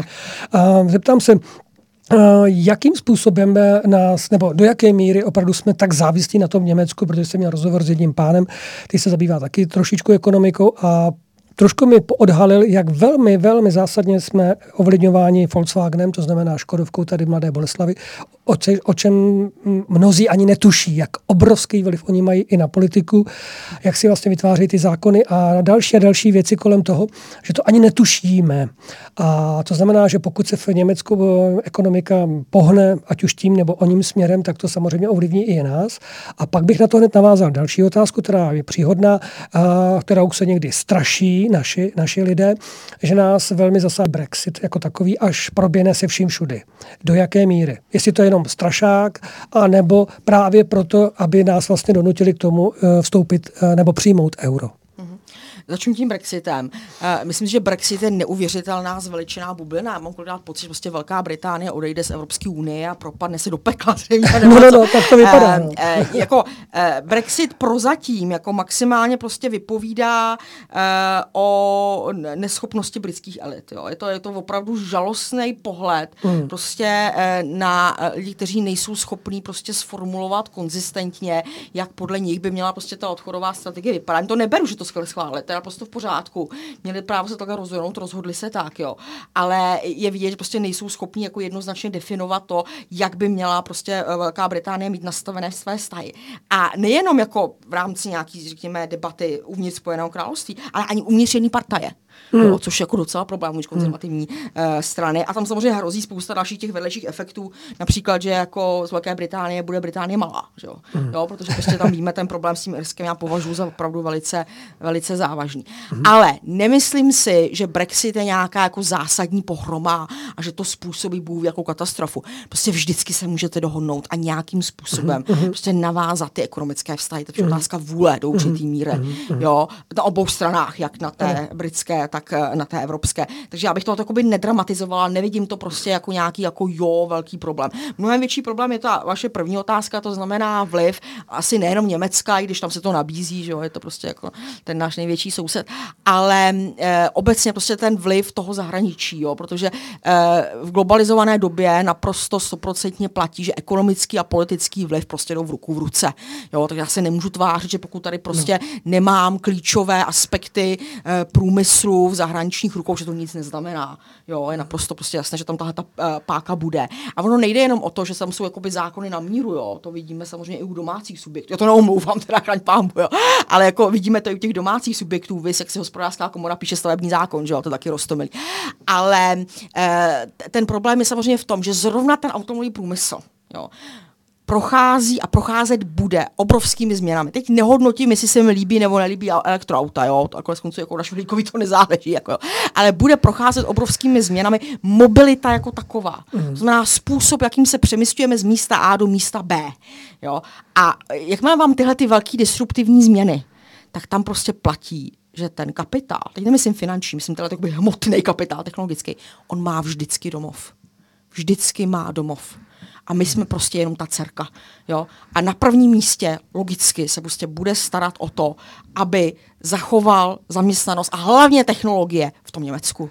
Jo? A já mám, já mám velké obavy, aby prostě uh, jsme se nestali místem, uh, ve kterém budou dojíždět ty staré technologie jo, který bude takový to odkladiště, tak tohle nám dojede v těch Čechách a my si tady necháme prostě ty moderní výroby baterií a tak dále. Aha. Jo, z, z toho mám, musím říct, jakoby, uh, docela obavy, protože jakmile prostě nemáte tyhle ty klíčové aspekty ve svých rukou, tak o nich rozhoduje někdo jiný někdo jiný dělá rozhodnutí. Mm, mm, mm. A e, samozřejmě jako je tady nějaká že, česká e, politická elita, ale nejsem si vůbec jako jistá, do jaké míry vůbec za prvé si tohle uvědomuje a za druhé, do jaké míry je schopná vůbec se tomu postavit. Mm. Dotknete se vlastně jako na automobilismu, automobilismu a baterií v autech, e, elektromobilech. Samozřejmě s tím se nabízí otázka, která taky vyvíjí mnoho diskuzí a úvah e, českého litia, protože pokud to litium, které tady u nás máme a jeho dostatek, pokud, pokud pokud se vy, i ta těžba by se vyplatila, tak mohla by to být určitá, určitý zlatý důl pro to, abychom se dostali z toho velkého vlivu zahraničí, abychom mohli právě mm, nastartovat tu změnu naší ekonomiky jiným směrem? Já bych to asi nespojovala s lítem, upřímně řečeno, protože jiný země samozřejmě už tady v tomhle tom jako opravdu na to duply. Mm-hmm. Já když se podívám na německou průmyslovou strategii uh, německého ministra průmyslu Altmajera, tak uh, ta je taková jako opravdu, bych to jako povinnou četbu tady, jo. My pořád jako vzlížíme k tomu Německu, jo. bych to jako povinnou četbu, protože on tam mimo jiné jako velmi natvrdo uh, konstatuje, uh, v čem všem Evropská unie zaostává mm-hmm. a jmenuje tam hlavní konkurenty. Uh, to jsou Spojené státy, to jsou hlavně uh, jejich náskok u těch, řekněme, digitálních platform, to znamená typicky Google samozřejmě. Na druhém místě Čína kde mimo jiné právě hovoří o tom, že Čína už má rozvinutou výrobu těch baterií. A potom je to Japonsko, ta otázka robotiky. Jo. A jeden z těch, těch hlavních výstupů té německé strategie je, musíme mít průmyslovou strategii nejenom německou, ale celoevropskou a musíme si jasně říct, že jsou naše silné, kde jsou naše slabé stránky, protože na rovinu řečeno, ve spoustě těch moderních odvětví, ne těch tradičních, to ne, ale v těch moderních odvětví prostě ten svět už jako často tu Evropskou unii dohnal a předehnal. Mm-hmm. No. Mm-hmm. A e, tohle jako, je to, je to psáno poměrně dost natvrdo, já si myslím, že je dobrý tohle to vidět, že my se někdy jako opájíme tím, že jako EU je nějaký jako střed světa, který prostě jako ve všem dominuje. A to není pravda. To prostě není pravda. Mm-hmm. Jo, a neplatí to ani už u toho Německa, který říkám, je silný těch tradičních průmyslových odvětví, to na tom tradičně zpracovatelském průmyslu. A teď je otázka, jestliže to auto v budoucnosti, jo, a je tam, je tam velká míra rizika a nejistoty, my to nevíme, jo, ale jestliže to auto prostě v budoucnosti bude nějaký jako elektroauto, baterie, tak to není ani tak moc otázka klasického zpracovatelského průmyslu, ale mnohem víc to bude otázka pro počítačové firmy a právě pro ty, kteří budou vyrábět baterie. Že jo? A to už je hmm. průmysl úplně jiný, potřebujete úplně jiný množství lidí, třeba s jinou kvalifikací. Jo? Jsou hmm. velmi vážné otázky tohleto.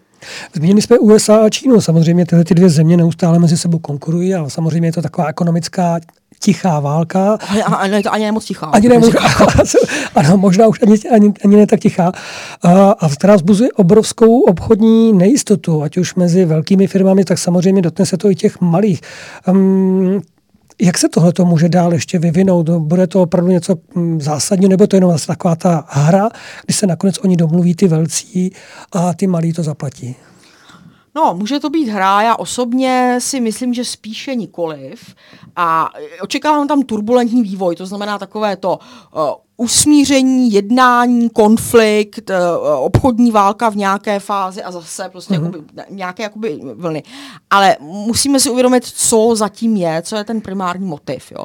Ten primární motiv nebude obchodní uh, deficit Spojených států s Čínou, podle mě. Jo. To je prostě jeden aspekt, ekonomicky vzato jako ne úplně ten nejšťastnější, protože prostě obchodní deficit je jako velice úzký výřez vztahů mezi oběma zeměmi. Jo. Uh, ten hlavní problém prostě je, že Čína uh, se uh, před pěti lety stala největší ekonomikou světa v paritě kupní síly, ne v kurzu samozřejmě, to se hned tak asi nestane, ale e, prostě masivně e, dohání e, ty Spojené státy, které cítí, že ta jejich pozice hegemona je významně ohrožena. A to se projevuje na řadě úrovní, na úrovni e, vojenské, ekonomické samozřejmě a hlavně technologické. Jo? To je ta celá ta, ta bitva proti Huawei. Je samozřejmě prostě dáno tím, že Huawei je prostě vlajka e, té e, technologické modernizace e, Číny, samozřejmě síť 5G, že? to je to velikánský téma, ale nemusí to zůstat jenom u toho a tím pádem prostě ta Čína je vnímána jako ten zásadní velký rival. To je ten západní pohled. Jo? E, kdybych si na to podívala z hlediska jako velmi dlouhých časových řad, opravdu myslím jako staletí, jo, tak prostě musím konstatovat jednu jedinou věc. Čína, ale i Indie, která někde trošku jakoby v koutku, ale je tam taky. Čína i Indie se historicky vrací na pozice ve světové ekonomice, na kterých po drtivou dobu svých dějin byly. Jo, tyhle hmm. země prostě dominovaly světové ekonomice, už z hlediska hmm. své velikosti. Teda, jo. Hmm. Takže oni se prostě historicky tam vrací. Akorát, že my si prostě myslíme, že jak ten západ prostě dominoval nějakých posledních 200-250 let, že tomu tak bude na věky. Že jo. Hmm. Když už jsme zmínili ty dvě velké země, musím zmínit, co, jak je na tom Rusko, nebo co Rusko vůči. že samozřejmě ty vztahy tady máme, hmm. ať chceme nebo nechceme, obchodujeme s nimi, bereme od nich spoustu věcí, vyrábíme, kooperujeme, takže ta ruská ekonomika taky vlastně docela silná. A nebo není, nebo jak to vidíte? Uh, Rusko je tradičně země s velikánským potenciálem, který tradičně nebývá naplňován. Jo. Ta ruská ekonomika, eh, prostě v řadě ohledů uh, zaostává a tomu potenciálu není schopná dostat, uh, což je samozřejmě uh, pro ně škoda, ale uh, má skutečně velké množství, jako velké množství slabých stránek. Uh, Rusové samozřejmě si mohou opřít o své nerostné bohatství, obrovský, že jo? nejenom prostě dominanci v pár komoditách, ale prostě široký, že jo? de facto jako všechno, co potřebujete na světě, tak tam najdete někde. A samozřejmě velmi silný vojenství a vojenský průmysl, ve kterém Rusko patří v absolutní špičce a v řadě ohledů bych řekla, že technologicky v tomto ohledu i dokázalo předehnat Spojené státy. Jo, to jo, ale z hlediska prostě ekonomiky, třeba civilní výroby, tam skutečně jako těch silných stránek mnoho nebude. Hmm. V poslední době zlepšili hodně tu zim, to zemědělství, jo, to, to, to jo, a tomu je donutili ty sankce. Ale respektive sankce a potom ta protireakce, to, toho využili jakoby dobře, ale prostě ten ekonomický potenciál toho Ruska, to je nesrovnatelný s Čínou. Naprosto jsme úplně v nějaký jakoby jiný lize. Hmm. Ty dvě země samozřejmě mají strategické partnerství, v tuto chvíli to je, to je pro ně obě dvě rozumné. Západ dělá, co může, aby zblížil medvěda s drakem ke své vlastní hlouposti, ale prostě to tak dělá. Takže oni skutečně jakoby v tuhle chvíli se velmi dobře doplňují, jakoby jejich výhody jdou mm-hmm. dobře dohromady, mají řadu společných zájmů, ale ekonomicky samozřejmě Čína je úplně někde jinde. Mm-hmm. Pojďme zpátky na náš trh nebo do naší země. Samozřejmě eh, píše se taky o tom, že velké, velké úniky našich peněz nebo vůbec miliardy odchází z bank vlastně každoročně těm matkám, jak píšete ve svých článcích. A zároveň mě ještě napadá jedna věc, jakou, jak velkou částku um, odebírají z našeho rozpočtu neziskovky. To totiž taky nejsou moc malé peníze. Uh, tak, k těm odlivům. Tak to, to, to jsou věci, které uh, naštěstí už pronikají do toho veřejného prostoru. Eh, je to téma zhruba od toho roku 2006, Eh, kdy vlastně ty odlivy eh, zisků převážely reinvestice. Tehdy to nikomu moc nezajímalo, já jsem byla asi jediná, kdo o tom psal, ale naštěstí, jak říkám, těch posledních pěti, šesti letech už je uh, to téma, je to něco, co skutečně vyvolává pozornost. Ty částky jsou obrovský, protože když si vezmu odlivy, které oficiálně vykazuje Česká národní banka a když si vezmu platby úroků do zahraničí a když tomu dáme odhady, to nemáme jestli máš odhady, těch takzvaných uh, využívání těch vnitropodnikových cen, jo, že tam takový hezký příklad, tak prostě ta matka dceři naúčtuje nějaký konzultace předražený, předražený software, do toho se vejde cokoliv, jo, a tím způsobem vytahuje další peníze hmm. z těch českých dcerek, jo. Tak bez přehánění budeme na 500 miliardách každý rok. Půl bilionu každý rok. Jo.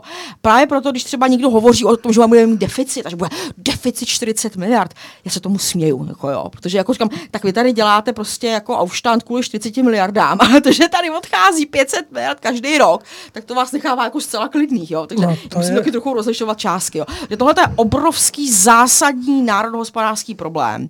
Eh, když to vždycky vykládám studentům v prvním ročníku, tak jim říkám, představte si, že my tady prostě vyrobíme koláč, toho HDP, jo, koláč. A z toho koláče vám prostě nějakých 8 až 10% každý rok odletí do zahraničí.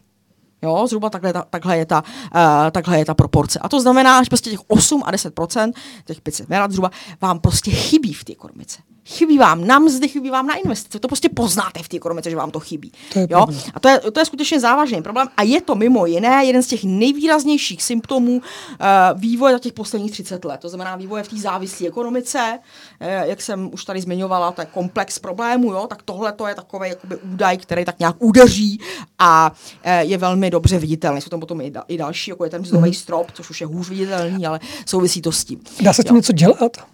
No tak samozřejmě, že dá. Jako, jo. Můžeme to skrouhnout, když řeknu lidově, prostě, aby, no, aby tam odcházelo míň? Můžeme, můžeme, eh, já bych samozřejmě byla bývala velmi ráda, kdyby jsme eh, tam mohli dát zdanění, eh, což nejde. Co by to znamenalo, posl- kdyby se tam to zdanění to zdanilo, prostě, jo. A kolika procenty? Kolik bychom z toho dostali? Z těch 500 máte odhad nějaký? My to nemůžeme udělat, protože bohužel prostě prošla směrnice, kde tyhle ty věci zdaňovat nejde. Aha. Takže jako tahle úvaha by byla hezká, ale jako v tuhle chvíli je, hmm. je, je nereálná. Můžete to udělat motivačně, to je řekněme takový jakoby krátkodobější, to znamená, že řeknete, uh, milá zahraniční firmo, když tady budeš víc reinvestovat, já ti dám nějakou daňovou úlevu, jo, já toho nemám moc ráda, ale to hmm. je jedna z možností. No a ta další, za kterou jsem já, a která je nejkomplexnější, je změnit to, jak funguje česká ekonomika, to znamená uh, ten eh, vliv těch velkých eh, zahraničních firm zmenšit tím, že budu taky jednou myslet na ty svoje české firmy a že budu podporovat jinou strukturu jednak i těch malých a středních, jak jsem mluvila, ale hlavně samozřejmě českých, jo, to znamená mm-hmm. v českých rukou. Já musím říct, že mi jako strašně zlobí, že my vlastně těch posledních 30 let tady neustále prostě dáme nějaký investiční pobídky a teď se jako hrozně staráme, aby k nám šel Amazon, že no, jo, no, no. jako jo, Třeba. aby zaměstnával ty Rumuny za 14 tisíc rubů, to potřebujeme ze všeho nejvíc, že jo. jo. Ale vůbec se nestaráme o naše domácí prostě. Mm. Jako komu ten politik má být primárně odpovědný, když ne jako prostě svým občanům, jo. Já mám neustále pocit, že jako odpovědný úplně někomu jinému, teda jako jo, většina. Ano, jo, jo. Ne, ne všichni, jo, ale velká část teda uh, těch politických elit, jo. Takže to je samozřejmě velký úkol. A co se týká těch neziskových, upřímně řečeno, já si myslím, že to nebude zase velká částka, ale že to nevím, upřímně řečeno, jo. Mm-hmm. Jako, ne, v tuhle chvíli jako to rozpočet, uh, příjmy rozpočtu státního uh, jsme na 1400 uh, miliard, to znamená 1,4 uh, bilionu, což jako samozřejmě částka, která vypadá ohromně, jo, ale tak uh, ten stát taky plní nějaký jako důležitý role a já si myslím, že jako tyhle ty cifry Eh, těm neziskovým organizacím nebudou jako nějak velký v poměru k těmhle mhm. těm velkým makročíslům. To, co asi lidi spíš eh, dráždí nebo uh, co kritizují, je, že prostě mají pocit, že určitá organizace, a zase ne všechny, jo, protože neziskové organizace je jich spousta a dělá, řada z nich dělá prostě úžasnou práci v sociální oblasti třeba. Jo. Uh, že mají prostě pocit, že některé, některé organizace, uh, řekněme, vykonávají disproporční politický vliv aniž by prostě podléhali nějakému politickému boji. Jo? Mm-hmm. To si mhm. myslím, že to, co ano. jakoby většinu mm-hmm. lidí irituje. Jo? Prostě, že mm-hmm. nejsou na žádné kandidáce, že um, nejsou nikým voleni, mm-hmm. nepodstupují mm-hmm. ten politický boj, ale zároveň vykonávají disproporčně eh, velkou míru politického vlivu. Pojďme dál. Já bych se zeptal mm, v tomto kontextu na um, dotace a samozřejmě na peníze, které vracíme zpátky do Bruselu. Uh-huh. A samozřejmě tady taky jsou různá čísla. Tvrdí se, že to je tak akorát, tvrdí se zase, že to není akorát, že dáváme daleko víc, než dostáváme. A samozřejmě ta třetí a takové téma, které je velice žhavé, že dotace pomalinku končí a že už, už, to, už to nebude a spousta firm, aspoň tam u nás na severu, odkud já pocházím, tak tam tím na několika firmách a jak opravdu bojují s tím, že dotace už nejsou, a musí ty firmy teď naučit, protože mnoho let byli zvyklí z dotací teď, a těžce teď se tam střídá ředitel za ředitelem, vedení za vedením, protože nevědí, jak nastartovat tu firmu a udržet tam ty zaměstnanost bez dotací. Hmm. A tohle je problém, a to jsem dokonce zaslechl zprávu, že podobně na tom je naše školství, že mnoho škol, našich škol právě jede na dotace a když dostanou, když skončí, tak eh, budou možná některé školy budou muset být i zavřené, jako až takhle.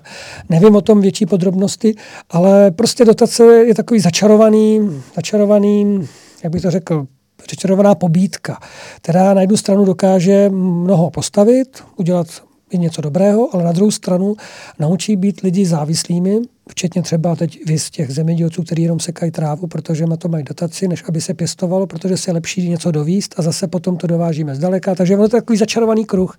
Takže jak je to s tím? Dostáváme opravdu uh, tolik, uh, nebo my dáváme daleko víc do Bruselu. Tak eh, podle těch oficiálních čísel Česká republika jednoznačně patří těm takzvaným eh, čistým příjemcům. To znamená, eh, že by měla jaksi dostávat víc, než, než platí. Ale to je ten pohled, jakoby ten úzký účetní. To znamená, díváte se vlastně na ty transakce v rámci toho evropského rozpočtu. Ten širší kontext potom vlastně by měl ukázat, jakým způsobem jsme včleněni na ten evropský trh, což už jsem malinko naznačila, a co potom odpouvá od nás. Ano, ano, zase jiné. To znamená, jedna věc je ten účetní pohled, který vám řekne jasně, ano, jsme čistý příjemce, tak to je, to těžko nás pochybnit. A potom je ale ten makropohled, to znamená, jakým způsobem uh, využíváte ten evropský trh a jestli skutečně ta země z toho má uh, prospěch, případně, a to je taky důležitá věc, jakým způsobem se ten prospěch té společnosti projevuje. Protože on se může projevovat, jako ne, že ne, mm-hmm. ale mhm. třeba jenom u několika málo firm nebo jednotlivců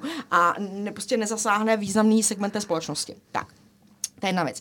Druhá, já dotace moc nemám ráda, upřímně řečeno. Mm-hmm. Já, já dokážu pochopit, že prostě někdy jako uh, se používají a, a možná to ani nikdy bez nich nejde, ale já to prostě jako nemám ráda. Uh, dotace prostě vytvářejí eh, deformaci toho systému mm. hroznou. Eh, vytvářejí vám prostě parazitní strukturu lidí, kteří jako ví, jak správně vyplnit kolonku 3BC, co by tam mělo být, jako jo, to znamená, uh, jo, je tam prostě tahle ta obsluhovačská servisní, uh, servisní třída, která umí vyplňovat jako správně, uh, správně ty, uh, ty formuláře. A samozřejmě dotace prostě vytvářejí uh, možnost uh, dobývání renty, to znamená parazitování na veřejných penězích. To já považuji za jeden z nejvážnějších problémů přímě celého vyspělého světa. Uh, když se vrátím k Davosu v roku 2018, jo, Světové ekonomické fórum Davos, tak tam dokonce mluvili v té jedné, té úvodní velké přednášce o rentiérském kapitalismu o rentě jako o zásadním problému dneška. A jeden z těch ekonomů, eh, mimochodem levicově orientovaný ekonom, teda jasně, tam řekl jednu úžasnou větu, říkal, chceme-li bojovat proti rentě a rentiérům, musíme vyhlásit válku dotacím válku dotacím přímo řekl. Jo. Uh, řekl jak? Nebo měl řekl, tam, jo? war on subsidies, přímo takhle to prostě řekl, vyhlásit válku dotacím. Jako, jo. A já musím říct, že do určitý míry uh, s tímhletím, jako, s tímhletím hodně souzním, protože skutečně jako u nás je předotováno. Jo. Hmm. Prostě u nás, jak se neví, prostě ono to do značné míry ukazuje takovou tu bezradnost hospodářské politiky. Jo nevím, co mám dělat, nenapadá mě nějaký systémově čistý řešení, co udělám. Vypíšu rotační titul, že jako jo. A teď prostě kdo se o tom doví, jak se dozví. Teď, teď už jste prostě uvedl i ty vaše příklady, že jo. Ty firmy prostě o tom nejsou vůbec eh, zvyklí jakoby nějakým způsobem ekonomicky uvažovat, jo. To znamená, eh, neuvažují prostě o tom svém biznice, co by mohli udělat pro svůj region. Jak vyplníte dotační titul, kam dají ten papír, že jo. jo. Hmm. To je naprosto zvrhlý. Já ještě vzpomenu nedávno eh, zemřelého pana docenta Čuby, když jste hovořil o tom zemědělství tak on byl samozřejmě neuvěřitelný odborník na celou světovou ekonomiku, ale zemědělství jak si byla jeho doména. A já jsem měla tu možnost se s ním párkrát setkat a pamatuju si, že pokaždé, když jsme, si, jsme se bavili, tak mi říkal, dotace zemědělce kazí. Mm. Jo? Že skutečně potom eh, se vší úctou k tomu, že to je opravdu hodně specifický sektor, jo, ve kterém prostě jste takhle malý, protože ta příroda nad váma je takhle velká. To je jasný. Jo, ale prostě je skutečně, je, je skutečně předotováno. A druhá věc samozřejmě je, že eh, se na to může prostě nalepit uh, spousta parazitů. To znamená, že zneužívají veřejné peníze. Teď nemyslím nikoho konkrétně, myslím obecně, tohle prostě to je skutečně je ve všech vyspělých zemích v nějaký míře rozšířený. A že ty dotace mohou vytvářet naprosto perverzní pobídky. Mm, Jo, to znamená, že z dlouhodobého hlediska hlediska uh, přinášejí mnohem víc škody než užitku. Takže já si skutečně myslím, že jako dotace je, je, je velikánský ekonomický téma a tam, kde to jde, říkám, asi, jo, když se třeba u škol, prostě a opravy škol, tak asi to prostě bez toho nejde, jo, ale prostě v řadě případů by se dalo najít prostě nějaký čistý řešení, který nebude záviset by třeba mohli nastoupit i družstva. titulech. Spousta možností tam prostě je, jak to, jak to zařídit čistějš a nespolehat se na neustálý prostě hmm. vypisování dotací na všechno. Hmm. Pojďme se podívat dál. Samozřejmě taky jsou tady um, určité témata na daňové uniky. Pak tady máme taky digitální daň, o které se mluví a nevím, jestli jak je to u nás, jestli se vůbec o tom uvažuje a jestli ano, tak jestli byste něco o tom mohla našim posluchačům říct. Digitální daň je poměrně nové eh, téma v té praktické hospodářské politice. Eh, nejčastěji se teď hovoří o Francii, která vlastně hmm. digitální hmm. daň schválila a už je to zase další Eh, místo sporů eh, se Spojenými státy, protože samozřejmě ty eh, velké digitální firmy známé jsou právě ze Spojených států, mm-hmm. takže tam je jako další možný střed mezi těmito zeměmi a ehm, Česká republika se k tomu postavila rovněž pozitivně, to znamená i u nás by ta digitální daň měla vzniknout. On to nebude nějak jako zásadní příjem do rozpočtu. Nicméně já musím říct, že to, že to vítám. Je to asi jeden z těch prvků, jak prostě tyhle ty firmy, které mají obrovskou ekonomickou sílu, eh, řekněme, dostat pod nějakou větší kontrolu, eh, kontrolu státu, ale je to jeden z malých kroků. Jo? Těch, těch problémů v té daňové oblasti je mnohem víc a zase netýkají se jenom České republiky. Jsou to problémy minimálně celého vyspělého světa. To znamená, hmm. ta otázka přesunu zisků do jurisdikcí, kde jsou nízké daně, anebo kde přímo není žádná de facto daň, to znamená do, do klasických daňových rájů rájů, že jo, Kajmanské ostrovy a, a podobně. Jo. To je prostě jakoby celosvětový problém. Um, stejně tak prostě i v rámci Evropské unie uh, najdeme, uh, najdeme země, které by odpovídaly de, de facto daňovému ráji, to znamená, že um- dávají řadu výjimek uh, zahraničním uh, korporacím, která tam potom jakoby uměle stěhují svá sídla a vykazují tam prostě obrovskou ekonomickou aktivitu, když ta ekonomika je malá, typicky Irsko, že jo, prostě jo. Jako Irsko vykazuje obrovskou ekonomickou aktivitu, přestože to je prostě uh, maličká, maličká země. Tohle to jsou prostě jakoby celosvětové problémy, protože ten daňový ráj, což je právě třeba to Irsko nebo taky Nizozemsko, um, řekl to jeden, myslím, že francouzský ekonom velmi, velmi výstěžně prostě řekl, že daňové ráje kradou daně jiných zemí. Hmm. To je přesný, jo. To je- Kradou to je daně jiných zemí. ano, a potom prostě, e, samozřejmě potom máte jakoby nouzi, jo. To znamená, ta, ten stát nemá potom dostatečné množství zdrojů. Ale jak je vidět, není, není na to páka, protože to je daňových, o daňových rájích se je, je. ale nechce se, jo. Nechce, Jako, ano. když se podíváte na všechny Takže není, kde není vůle opět. Není, není. Mm. Když se podíváte na ty úniky, ty různý Paradise Papers a Panama, a to, toho už bylo, Panama Papers a dalších, jo, tak eh, tam máte často unikne i jako seznam osob, jo, fyzických, mm. který mají prostě tam různě konta v těch daňových rájích. No a zjistíte, že prostě buď to jsou přímo vrcholní politici, nebo to jsou osoby napojené na ty vrcholné politiky, jo. Takže jako to, a tohle je, to, je to politická bitva, jako jo. Neříkám, že to Zkusme- nejde, ono se nechce, jo. To je prostě další z těch věcí, kde se nechce. Zkusme ještě vysvětlit našim posluchačům, co je tou, tou digitální daní, protože si člověk představí, mám platit něco z internetu zase, nebo, nebo kdo, kdo se zatím skrývá, že to, to, to jsou firmy, jaké firmy, co, co provozují, co vyrábí, co tvoří, nebo takhle to vysvětlit. Eh, tak já ještě nevím, jak bude ta daň konstruována u nás. Mm-hmm. Jo, to se upřímně řečeno, buď to ještě nebylo zveřejněno, nebo si to nepamatuju, to musím na rovinu řečeno říct. Ale každopádně se bude týkat velkých firm, typicky už tady zmiňovaného, uh, zmiňovaného Google a uh, bude vlastně reflektovat to, že tyto firmy v některých službách, které poskytují, mají, Že mají internetové, ano, ano, mají, reklamní mají firmy. monopolní, přesně, mm-hmm. mají monopolní, eh, mají monopolní postavení. Mm-hmm. Jo, eh, tu konstrukci daně vám v tuhle chvíli přesně neřeknu, mm-hmm. ale řekněme, že je to takový jakoby první pokus uh, tyto firmy zdanit na základě aktivit v té dané zemi, jo, protože to jejich podnikání, jo, Ano, ano. platformového Ano, typu, ano. jim typicky prostě umožňuje eh, v určité zemi vykazovat velké tržby, ale zároveň eh, tam neplatit skoro žádný daně. To je pravda. A ta digitální daň by tohle to měla do určité míry aspoň maličko narovnat. Um, teď se přesuneme teda zpátky ještě k jedné věci, kterou jsem nezmínil a mám tady napsáno, že bych se vás chtěl zeptat na změnu daňové soustavy, o které takhle vlastně mluvíte, že je to, že je to velmi zapotřebí. A líbilo se mi, jak jste tam hezky vlastně v jednom článku popisovala, že opravdu litujete ty daňové mm, poradkyně nebo ty účetní, které nám malým firmám dělají ty daně a co všechno musí vyplňovat, jak se to pořád mění, jak je to pořád složitější a složitější. A pořád to narůstá, bych řekl, všechny ty vyhlášky a novely a, a už se tom obyčejný řemeslník už sám ani nevyzná samozřejmě. Takže eh, to, ta daňová soustava nebo ta změna, hm, čeho by se především měla týkat? Ta daňová soustava u nás trpí dvěma zásadními problémy.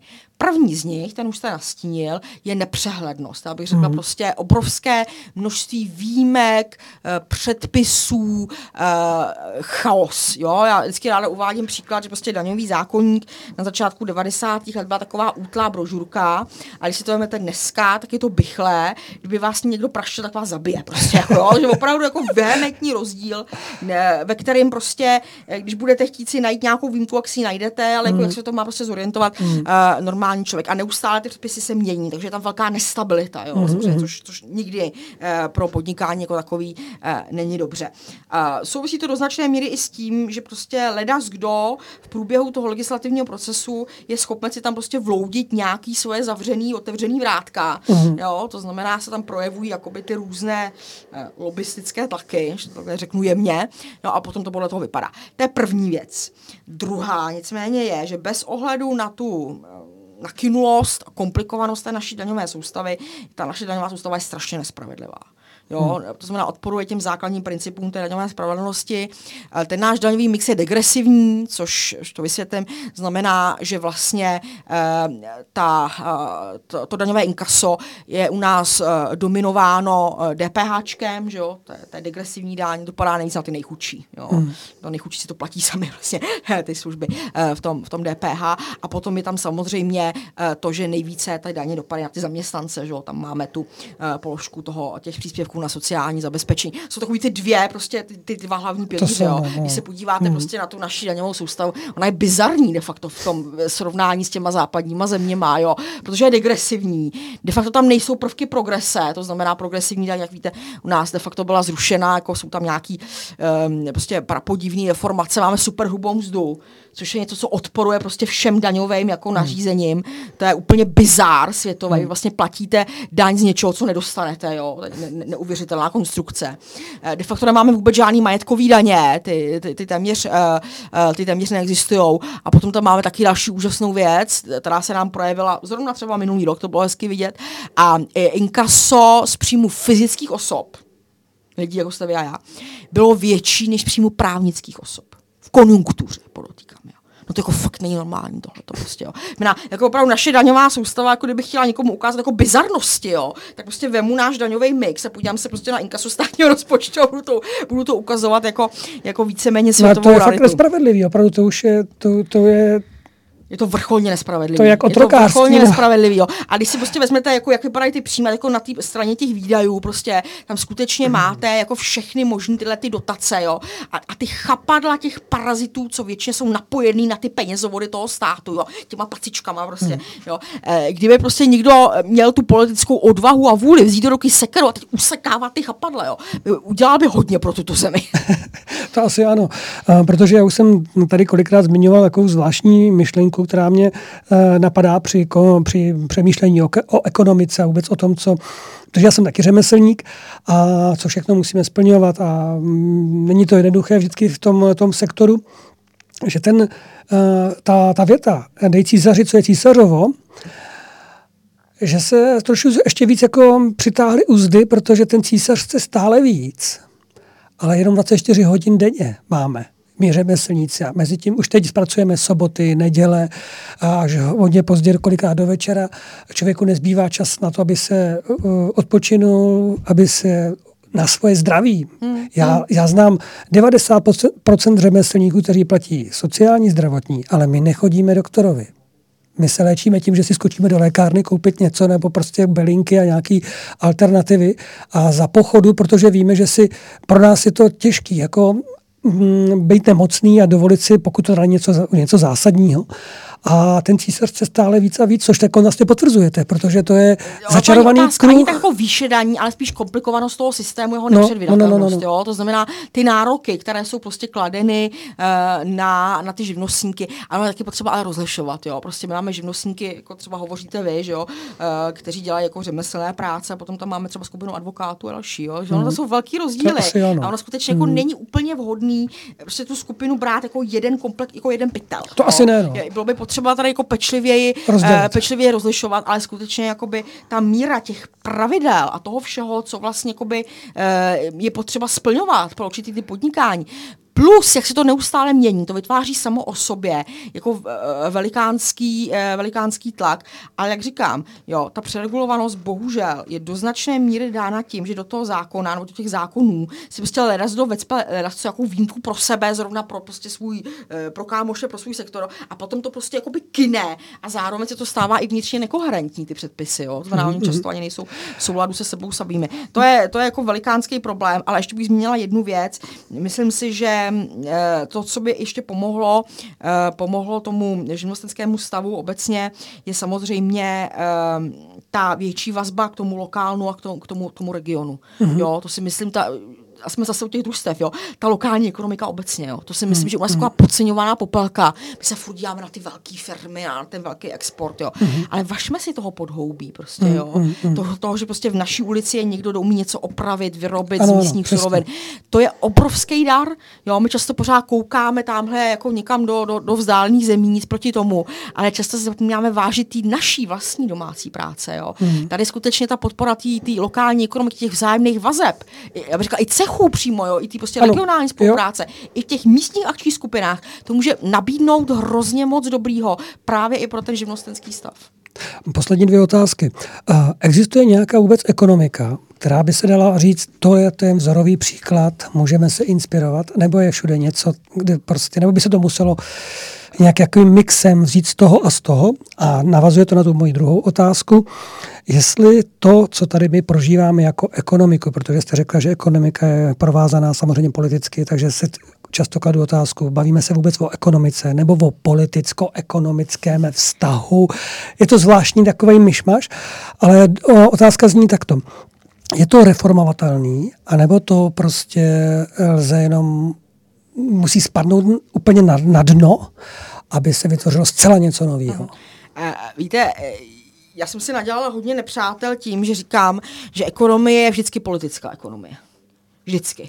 Jo, protože e, jsou za ní vždycky zájmy těch jednotlivých aktérů. Mm. A kdo říká, že nejsou tak lže a zastírá mm. tím. Jo? Velmi často se bohužel v ekonomii používají jako e, různý zjednodušený primitivní grafy, aby se jako zastínilo, že prostě jako aktor, aktér A má úplně jiný zájem než aktér B. Jo. Takže vždycky je to politická ekonomie. Jo? Hmm. Ale je potřeba o tom mluvit na rovinu. Netvářit se, že to neexistuje a na rovinu tyhle věci prostě říkat. Vys to, to, že si prostě určité skupiny chtějí nechávat psát zákony na míru. Jo? To je prostě první tyhle ty věci. Hmm. Jasně, transparentně deklarovat, nebo transparentně, no, prostě mluvit o tom, že to prostě takhle je. A druhá věc je s tím něco dělat. Uh, nevím, jestli to dá odstranit úplně, ale myslím si, že uh, to můžeme alespoň omezit, jak teda určitými, řekněme, pravidly transparentnosti, jakkoliv je to slovo taky už dneska trošku jakoby profláklý. Uh, ale právě i tím, že budu prostě určité zneužitelné nástroje oslabovat, vysty dotace třeba. Jo, to, to je eh, samozřejmě eh, hrozně, hrozně důležitý. A pro mě, a, a to je jeden z těch motivů, proč to dělám, podpora právě té ekonomické demokracie. Jo, to znamená, čím víc máte ekonomických struktur, které jsou založeny na bázi demokracie, zaměstnanecké participace a družstev, tak tím alespoň o něco je menší uh, ta oligarchizace té ekonomiky, to znamená ten obrovský vliv těch nejbohatších aktérů. Jasně, že to není samospásné, ale je to určitá pomoc. Jo? To znamená, i proto jako já tyhle ty, uh, formy, formy podporu a třeba si myslím, že bychom měli mít zákon o zaměstnanecké participaci, jo? aby ho nemáme. Jo, prostě ty- tyhle ty věci já považuji za důležitý. Asi to nikdy úplně jako neodstraníte, jo? ale uh, ta, ta forma současná a zase ve všech vyspělých zemích má opravdu jako už patologickou podobu, takže tam je potřeba, uh, potřeba zasáhnout. Tak a jestli existuje ideál? No víte, ta ekonomika vždycky odráží uh, nějaké jakoby celospolečenské představy o tom, co by měl dělat stát, co by dělat třeba zase neměl. Jo? A to je v různých zemích různý na základě tradice. Očekávání od státu v rámci Skandinávie bude velmi vysoké. Jo? A ve Spojených státech bude relativně nízký. A v Tajsku asi nebude skoro žádný. Jo? To, to se samozřejmě ale může vyvíjet. A to je právě to. Ekonomika je dynamický systém. Jo? A my prostě vidíme, že ty ekonomiky odchází, že některé upadají, že jo. Jo, prostě vidíme třeba, já vidím úpadek Velké Británie, jo, to je prostě odchod velmoci v přímém přenose. A naopak, že jo, je tu Čína, ale i ta, uh, ale i ta Indie, jo, jo. Um, a zase, ale nemusí se jim dařit, můžou udělat takovou fatální chybu. To se může stát. Jo. Teda, vy těžko najdete jakoby ideál a hlavně, i když máte třeba inspirativní politiky, a to já ráda sleduju, co kde kdo dělá za hospodářský mixy, tak dobře vidíte, co se neosvědčilo, jako jo, to je velká lekce. Ale i ty dobré věci nejdou vždycky automaticky našroubovat. Hmm. Spíš je to taková jakoby lekce ve smyslu, ano, toto jde, ale je to v kultuře konfuciánské, kde jsou třeba státní firmy, můžeme toto přenést a pokud ne, třeba nějaké prvky jdou, jo, anebo to vůbec není možné. Jo. To znamená, nelze to prostě úplně jakoby kopírovat, ale to, co je na tom fascinující, je, když prostě vidíte, jak ty země někdy prostě upadají a pak znova vstávají a vrací se k té svý bývalý slávě a jsou prostě schopni naskočit, protože najednou prostě mají tu ekonomickou strukturu a tu politickou elitu, která je, jim to umožňuje, jo, a naopak zase někdy prostě vidíte ten úpadek, jo, prostě ten, ten pád, konec konců i Spojený státy, ty jako, jo, tam je taky ten, Hmm. ten ústup z té slávy a teď Trump zoufá se to snaží prostě zvrátit. Hmm. Proto i to jeho heslo, že jo, make America great again, prostě jo, Hmm. protože cítí, že už nejsou tak great, jak byly, tak je potřeba, jo, tak se snaží o nějaký mix politik, aby to zvrátil. A to je na tom fascinující, jako tohle je prostě nádherný, tohle sledovat v těch hospodářských, uh, hospodářských dějinách, ale jako není to samoučelný akademický cvičení, protože mě prostě vždycky zajímá, jakým způsobem tohle popadnout a využít to pro naší zemi. Já vám pro tuto chvíli moc krát děkuji, že jste přijala naše pozvání, řekla jste nám opravdu mnoho a doufám, že naši posluchači byli občerstveni a samozřejmě inspirováni a věřím, že se někdy zase k ekonomice vrátíme, protože eh, teď už mě napadá téma, jestli vůbec budou důchody, protože to slyším na každém rohu, že to naše sociální, milí řemeslníci, eh, platíme ho draze, každý rok se zvyšuje a říkáme si, budeme mít vůbec ten důchod nebo nebudeme mít důchod a to taky je otázka, která by byla asi na dlouhé povídání. Víc času, ano. Určitě svůj čas. A jenom ve stručnosti, myslíte si, že ho budeme mít? Eh, Třeba my ročník na rovinu 68? řečeno, na rovinu řečeno, nic uh, spolehlivějšího než státní průběžný pilíř neexistuje. Takže jsme dostali takovou stručnou odpověď. Paní Figlíková, moc vám děkuji, přeji vám krásný večer a milí posluchači, těšíme se zase někdy příště na, naslyšenou. Díky a naslyšenou.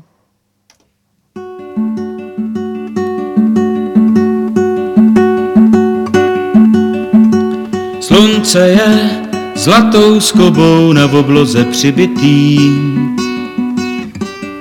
Pod sluncem sedlo kožený. Pod sedlem kůň, pod koněm moje boty rozbitý. A starý ruce sedřený.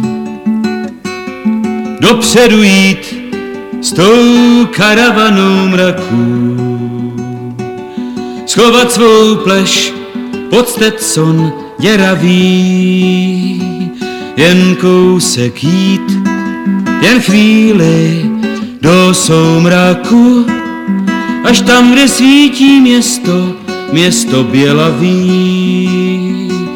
Jen kousek jít, jen chvíli do soumraku, až tam, kde svítí město, město bělavý je. Vítr si tiše hvízdá po silnici spálený, v tom městě nikdo nezdraví. Šerif i soudce gangstři, oba řádně zvolený,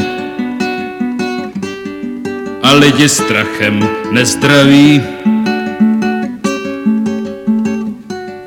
Sto cizejch zabíječů s pistolem a skotačí. A zákon džungle panuje, je, je, je. Provazník plete smyčky, hrobař kopat nestačí. A truhlář rakve hobluje. V městě je řád a pro každého práce buď ještě rád, když huba voněmí může tě hřát, že nejseš na oprátce, nebo že neležíš pár inčů pod zemí. Může tě hřát, že nejseš na oprátce, nebo že neležíš pár inčů pod zemí je. Slunce je zlatou skobou na obloze přibitý. Pod sluncem sedlo kožený. Pod sedlem kůň, pod koněm moje nohy rozbitý. A starý ruce sedřený.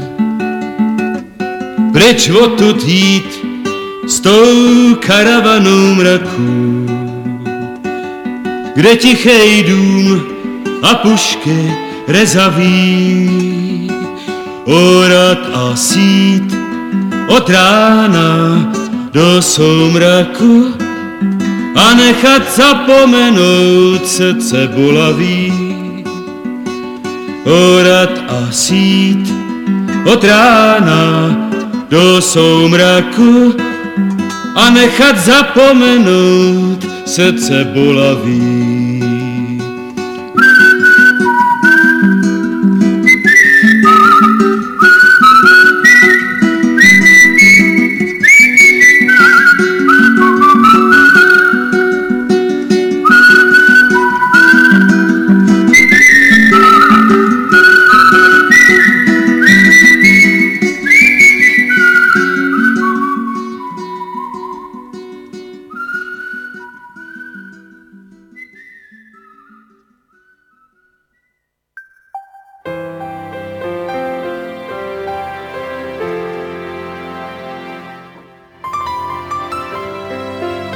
Posloucháte Rádio Bohemia.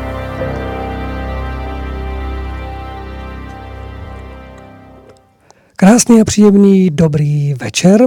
Teď už bych mohl říct opravdu večer, možná podvečer, protože se sešeřilo, my jsme vyprovodili a poděkovali paní Švihlíkové za její ekonomickou, ekonomický pohled do světa, kde se točí velké peníze a samozřejmě kde se taky peníze utrácí a taky kde se peníze spronevěřují, kradou, rozkrádají a převádí na účty, kam by neměly být, kdyby neměly být, ale to všechno zase třeba někdy příště a při jiném tématu, protože se přenášíme do tématu mediálního. A nejenom mediálního, samozřejmě do, do tématu, které ovlivňuje každý život každého člověka na této planetě stále víc a víc, protože když se podíváme kolem sebe, já to vydávám často a myslím, že vy, milí posluchači, také, ať sedíte v autě a jedete v koloně, jste v parku a rozlížíte se po lidech, nebo jste v obchodě, nebo jdete, jdete s někým na procházku, hm, těžko se dá nepotkat člověk, který by neměl mobilní telefon a do něj něco neťukal, nebo si neprohlížel, nebo eh, něco nečetl. Takže jsme opravdu ve velikém pasti, nebo úplně pohlceni, zahlceni. Když jdete k lidem na návštěvu, všichni mají otevřené laptopy, notebooky, kde mají otevřené různé aplikace, mají tam otevřené Twittery, Facebooky, Skypey a oblíbené stránky. Mezitím udělají kafe, čaj, pohostí se a ještě se stihnete podívat na to, jestli náhodou na Twitteru nebo na Facebooku se nestalo něco, kde byste získali like, anebo na Twitteru náhodou Donald Trump neřekl něco, co by stálo za to sdílet. A, tím byste, a pokud to budete sdílet jako první, tak budete mít těch lajků podstatně víc než ten druhý. Ale tohle to všechno je veliká past a samozřejmě veliké ovlivňování lidí a veliké sbírání dat o tom, jaký jsme, proč jsme, ale přitom to neodpovídá na to, kdo jsme. Kdo jsme, proč tu jsme a odkud jsme přišli. Naopak nás to od těchto hlavních otázek neustále odvádí. Neustále nám to dělá slepou ulici. Neustále nás to do této slepé ulice vede, abychom na konci, až narazíme na tu zeď, se dobrovolně oddali tomu velkému bratru, který nám řekne, jak máme žít, proč máme žít a co budeme dělat. A tohle to všechno samozřejmě nenápadným způsobem proniká opravdu polehoučku, polehoučku do všech odvětví života člověka na zemi. Možná si říkáte, že to tak není, ale ono opravdu možná když jste jako někde v lese, nebo když máte možnosti na procházku, teď je doba prázdnin na dovolených, můžeme si to užít tak na to člověk rád zapomene a řekne si, tak to není, jako nebo nebudu na to myslet, protože když budu myslet na špatné věci, tak to akorát podporuju. Ale víte, ono se to nedá vždycky ignorovat. Navíc, když ehm, se podíváme na to pohledem muže, který od jak živa chránil rodinu, ženu a chránil určité hodnoty, za které byl ochoten zemřít, za které ochotné byl ochoten bojovat nebo je šířit, předávat svým dětem, tak tohleto v určitých uh, nuancích je neustále v každém z nás. A ženy zase naopak um, měly velmi rádi, nebo uctívali, nebo neuctívali, to zní hloupě, ale byli, byli rádi za to, když muži byli odvážní, stateční a právě tyto hodnoty hájili a měli svůj názor, měli, i když byl proti, proti většině a byli čestní, mravní, morální tyto slova už dnes vlastně, vlastně ani nejsou moderní, protože možná už by byly úplně, za to už bych možná dostal hranici uh, nejednu. Ale právě, že se dnes v dnešní společnosti vytváří neustále nové a nové hranice, které se, uh, které se nepodpalují chlestím a ohněm, ale hranice mediální, kde za určitých zvláštních mediálních ingrediencí jsou schopni, jsme, a vůbec my jsme schopni a, se dívat na určitá upalování lidí anebo myšlenek, názorů, pohledu na věc, aniž bychom si uvědomovali, kde je pravda, nebo jsme si ověřili, jestli tu druhou stránku věci, abychom my sami dokázali odpovědně se rozhodnout, kam přidám svůj hlas, kam přidám svůj pozor, oblíbený like, anebo nějaké to emoji, nějakou tu emotivní ikonku, která vždycky za nás spolehlivě a jasně řekne, co cítím, ale nenesu za to odpovědnost, protože je to jenom ta ikona. Milí posluchači, teď jsem se trošku rozpovídal a takovou maličkou předehrou jsem chtěl mm, přivést nás do tématu, které bude důležité, ale zároveň ještě uh, bude mít um, další, další souvislosti životní a společenské, které můžou potkat kohokoliv z nás. Proto jsem velmi rád, že tady můžu přivítat uh, jednoho z našich už dá se říct spolupracovníků, protože už tady byl několikrát a zároveň jsme spolu v komunikaci a i na České konferenci vystoupil a je jim Michal Semín. Dobrý večer. Dobrý večer. A mám tady svého kolegu, pana Aleše Svobodu, který tady bude se mnou a budeme společně s panem Semínem hovořit eh, na témata mediální manipulace, ale samozřejmě i toho, pane Semíne, toho vašeho velkého to je velké, jak tomu říct, anabáze nebo Aféry, aféra. Doslova aféra. Já, já to, protože když jsem četl Pane Svobodo, chtěl jste něco? Já jsem chtěl jenom ještě jednou pozdravit posluchače a samozřejmě se rád, že se můžu tady zúčastnit eh, tváří v tvář člověku, který si prožil teď to, co by asi let kdo z nás nesl těžko, hmm. protože se možná takovými okolnostmi, které ani netušil, dostal do středu takového ohniska, že hmm. věřím tomu, že se k tomu dostaneme, že si prožil něco, co člověk asi těžce nese, když eh, se najednou dostane do takového hledáčku toho, jak byste řekl, jakési palba, me- mediální, mediální hranice, kdy aniž by měl možnost to nějak eh, ze své strany ovlivnit, tak, tak eh, je, je nějakým způsobem hm, eh, posuzován, odsuzován a je, je nálepkován, jak je v mm, dnešní době mm, běžné. Ne? Mm, Když jsme se tu potkali že jo, s panem Svobodou před tím vysíláním, tak pan Svoboda mi říká, no tak vás teď zná celý národ. A já jsem říkal, no to si nejsem vůbec jistý, možná e, zná tak maximálně můj mediální obraz. Hmm. Ja, z, znetvořený mediální obraz, ale o mě z toho, co ta média napovídala, vlastně nezjistí ale vůbec nic. Že? Hmm.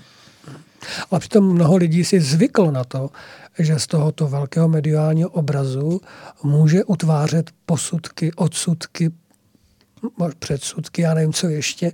A tím to pro ně končí, protože je to nejrychlejší, co můžou tu chvíli udělat a vlastně nenese to žádnou námahu.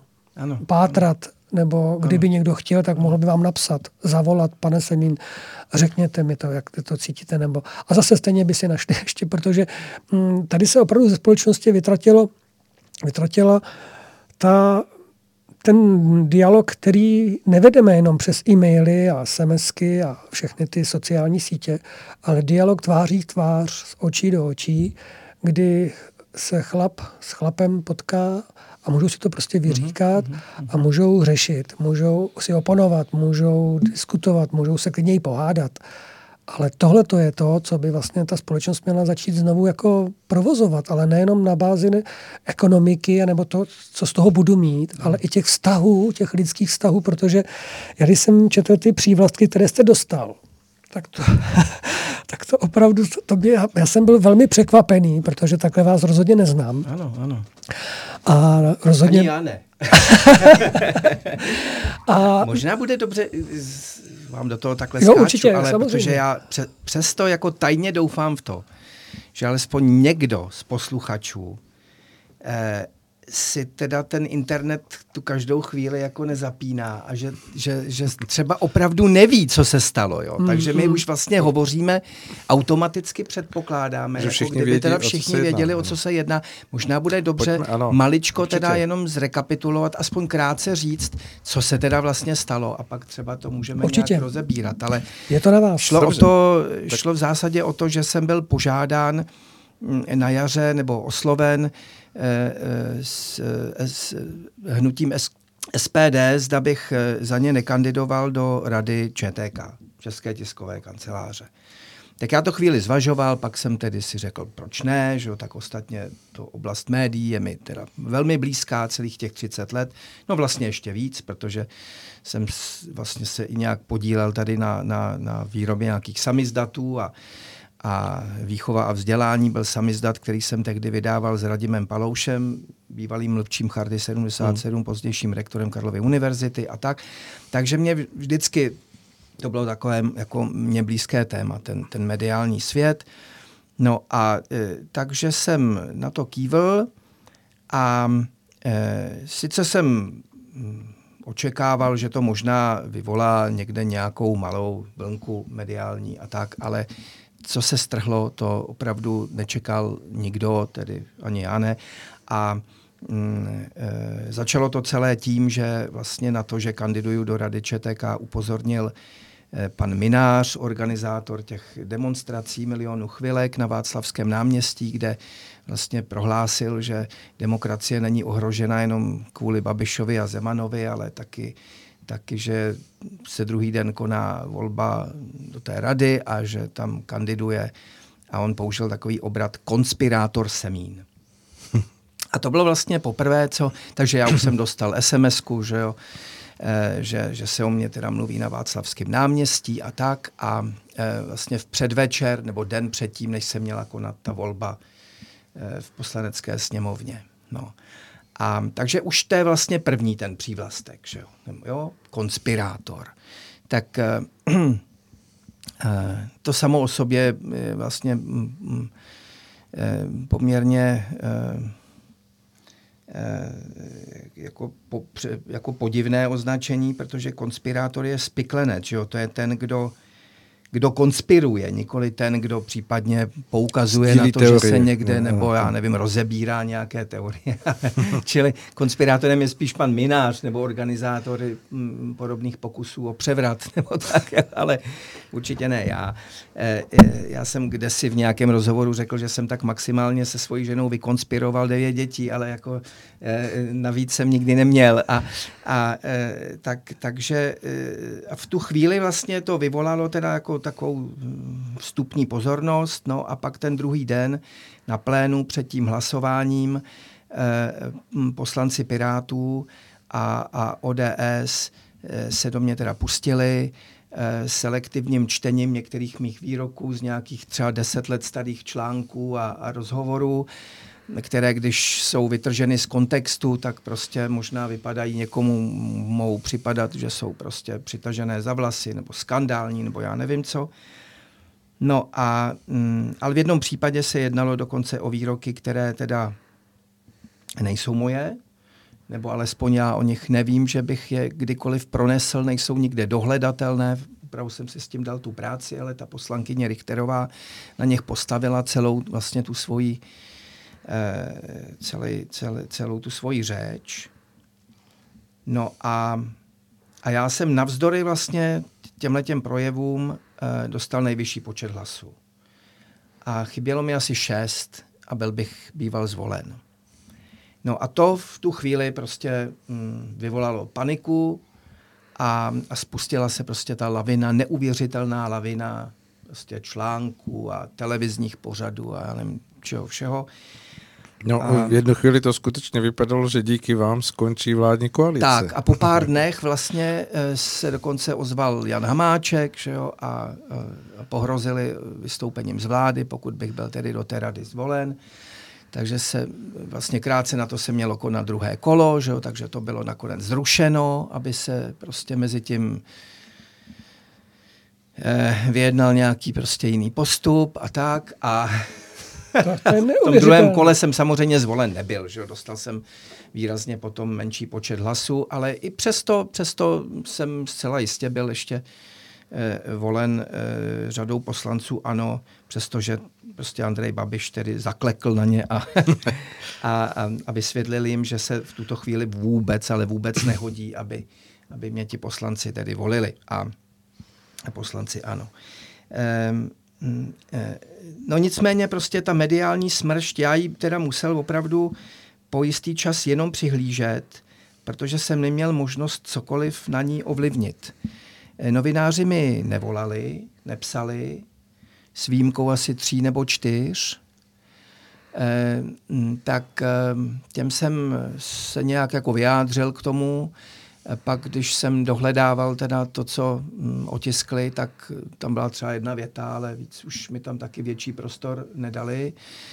Bylo vlastně jenom jedna internetová stránka, ehm, taková čtenější, no, kde se mnou udělali rozhovor, ale, ale ta, ta, ta větší média vlastně ta, ta vlastně jenom pořád opakovala vlastně takové ty úvodní um, takový ten úvodní hanopis právě té poslankyně a, a, podobně. No. Česká televize mi věnovala um, několik událostí komentářů, těch večerních, tam vlastně tři večery po sobě, vždycky první půl hodina eh, byla na toto téma. Rozebírali mě tam ze všech možných jako a opět bez toho, že by mi... Bez vás. Ano, beze mě samozřejmě. To je- Ani nezavolali to je- nic prostě a zvali si tam jenom teda samozřejmě lidi, kteří... Dokonce si tam nepozvali ani nikoho ze SPD To je ostuda. čili strany, která mě vlastně nominovala. Jo. Čili, jo, a tohle jsem vlastně jenom tak sledoval, že a, a tu a tam jsem někde něco k tomu jako řekl nebo malého, malého napsal, ale jinak jsem byl taky vlastně pasivním divákem vlastně tohohle toho představení toho mediálního linče. No. A, mm, a ono, já si nechci vůbec stěžovat teda na, na druhou stranu, jo, protože já to, když, když se na to dívám s, takhle už s odstupem, tak já to vlastně celé hodnotím jako poměrně pozitivně. Um, protože tady jako nejde vůbec o to, jestli nakonec jsem zvolen nebo nebudu zvolen, protože samotná rada ČTK není nějak zvlášť významná instituce a neovlivní ani práci ČTK a ani, ani eh, ten svět médií v, v širším nějakým eh, rozsahu. Eh, ale já to považuji za užitečné eh, právě proto, že eh, ta masáž obrovská mediální, eh, alespoň některým lidem, vím to, protože jsem dával řadu různých dopisů, pootevřela oči. Oni začali prostě vnímat, že, že natolik jako tlačí na pilu, až je to nevěrohodný. Jo? A začali se vlastně, eh, začali, začali, se, začali si vyhledávat ty moje články a, a, a pídět se po těch informacích a Um, takže eh, nakonec eh, zvedlo to třeba obrovsky čtenost některých, některých eh, mm, internetových serverů, které prostě publikují moje texty a. Jo, takže on to zas má potom ten opačný efekt, že vlastně jako když je teda někdo takto demonizován, někdo, o kom ti druzí ještě nikdy neslyšeli, eh, tak si potom teda najdou vlastně, co ten člověk, jaký je, jaký má eh, jo, jeho životopis třeba, co má za sebou, co kdy napsal. A musím říct, že mi teda chodilo hodně podpůrných dopisů um, vlastně dodnes, dodnes. Takže pro mě je to z tohoto hlediska vlastně jako hodně, hodně zajímavá zkušenost a, a mám vlastně za pozitivní, že, že, že ten, um, ta kavárna, která vlastně proti mě vedla, tenhle ten, tenhle ten, ten, ten mediální lynč, takže to strhlo vlastně takovou tu, tu falešnou tvář její, nebo tu masku teda respektive, jo? Protože ona se navenek vlastně vždycky mm, projevuje jako, nebo říká o sobě, jak je tedy um, Liberální. liberální a, a otevřená prostě těm různým názorům a, a tolerantní, že a, a společnost, že má být pestrá a my chráníme ty menšiny a, a vedeme dialog a tak dále, a tak dále.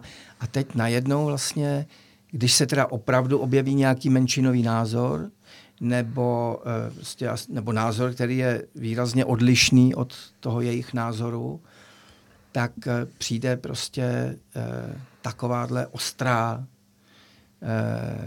ostrá palba, přičemž zcela jednoznačně svědomím, že to je něco, co má toho člověka existenčně poškodit. Že? Jo. Protože ta internetová stopa, ta už je jakoby nesmazatelná. Teď už každý si vlastně může dohledat. Já kdybych byl momentálně třeba existenčně závislý na nějakém eh, eh, zaměstnavateli, který eh, eh, má palec na tepu doby, a, a, a, a jo, tak eh, ať už ve státní správě, ve školství, co já vím, v nějaké pokrokově nadnárodní firmě, No, tak um, nejsem si jistý, jestli bych druhý den mohl přijít do práce a, no. a počítat s tím, že že na tom místě, na kterým jsem, budu pracovat i nadále. Nebo kdybyste přednášel na nějaké univerzitě, tak na, například. To, to by bylo Přesně úplně, tak. No, úplně no, jako no. velmi hraniční ano. to vaše postavení. Ano, ano, to by ano. byl velký tlak, možná nějaké stávky studentů. Je to možné, je to možné a hmm. zrovna nedávno byl podobný vlastně případ na Pardubické, na, vysok, na Vysoké škole v Pardubicích, kde náš kolega z akce DOST, Jiří Hejlek, vystoupil vlastně v takovém panelu velmi kriticky o práci české televize mm-hmm. a mhm. právě na téma těch mediálních manipulací tím, tím mainstreamem. A mm, momentálně jak ten tlak je prostě obrovský na vedení té školy. Ani ne tak ze strany studentů, jako spíš právě té pokrokové části prostě toho, eh, toho sboru učitelského. A mm, e, momentálně se prostě jedná o tom, jestli e, tento jeho semestr je teda poslední nebo ne. Hmm. A to byl prostě byl oblíbený u těch studentů. Dokonce i ti studenti, kteří, e, já nevím, mají jiný názor, než má on na, na, na tuhle tu věc, tak, tak byli ochotni se za něj nějak jako postavit, ale bylo to spíš prostě ty, ty elity nebo ty, ta patra jako v řadách těch vyučujících. Jo. Takže hmm. ten můj případ je teď tak jako hodně do očí bíjící, protože byl medializován, ale takových případů v menším je určitě v této zemi hodně, jenom se o nich neví.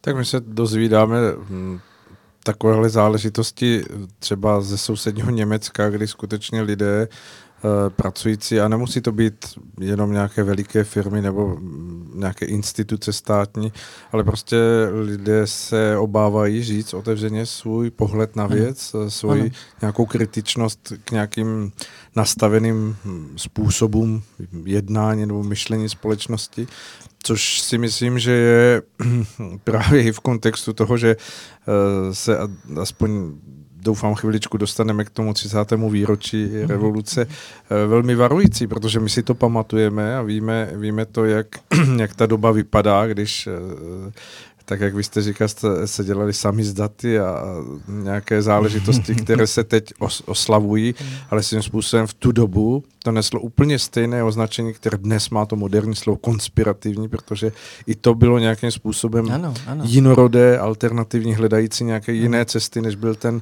nastavený kurzor. A v tom si myslím, že, že se opisuje jakási jakási hmm, kružnice a, a jsem rád za, za nás, pamětníky, kteří si to mhm. pamatujeme, protože mi přijde, že ti mladí lidé, eh, kteří se právě schází teď na nějakých těch velkých demonstracích a, a eh, volají po hm, těch záležitostech nějakého hm, řešení demokracie, eh, nemají tu zpětnou klapku toho mhm. manipulatismu a tím určitým způsobem ovlivňování nějakého ano, myšlení. A, a možná si to neuvědomují. Ano, ano. Naprosto s tím souhlasím. S tím, že tady je vlastně e, jeden zvláštní rozdíl, pokud je o tu mládež, když srovnám tu dobu, řekněme, těch 80. let, kdy my jsme vlastně ano. teda byli mladými muži a, to už a, je dávno.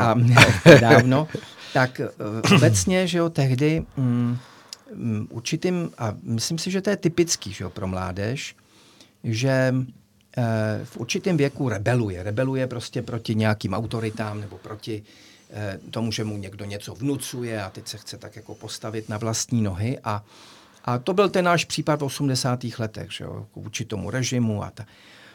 a když to velká část té dnešní mládeže eh, se vlastně chová úplně opačně. Ona je daleko konformnější, aniž vlastně a neví to vůbec o sobě, jako myslí si, že vlastně ona jako nese ten, jo, tu změnu, pokrok, že jo, jako že, že jde teda proti pochodeň těm, tu pokroku. pochodeň jako jo, pokroku, že jo, a, a tak a ale ona je zcela konformní vlastně s těmi globálními elitami.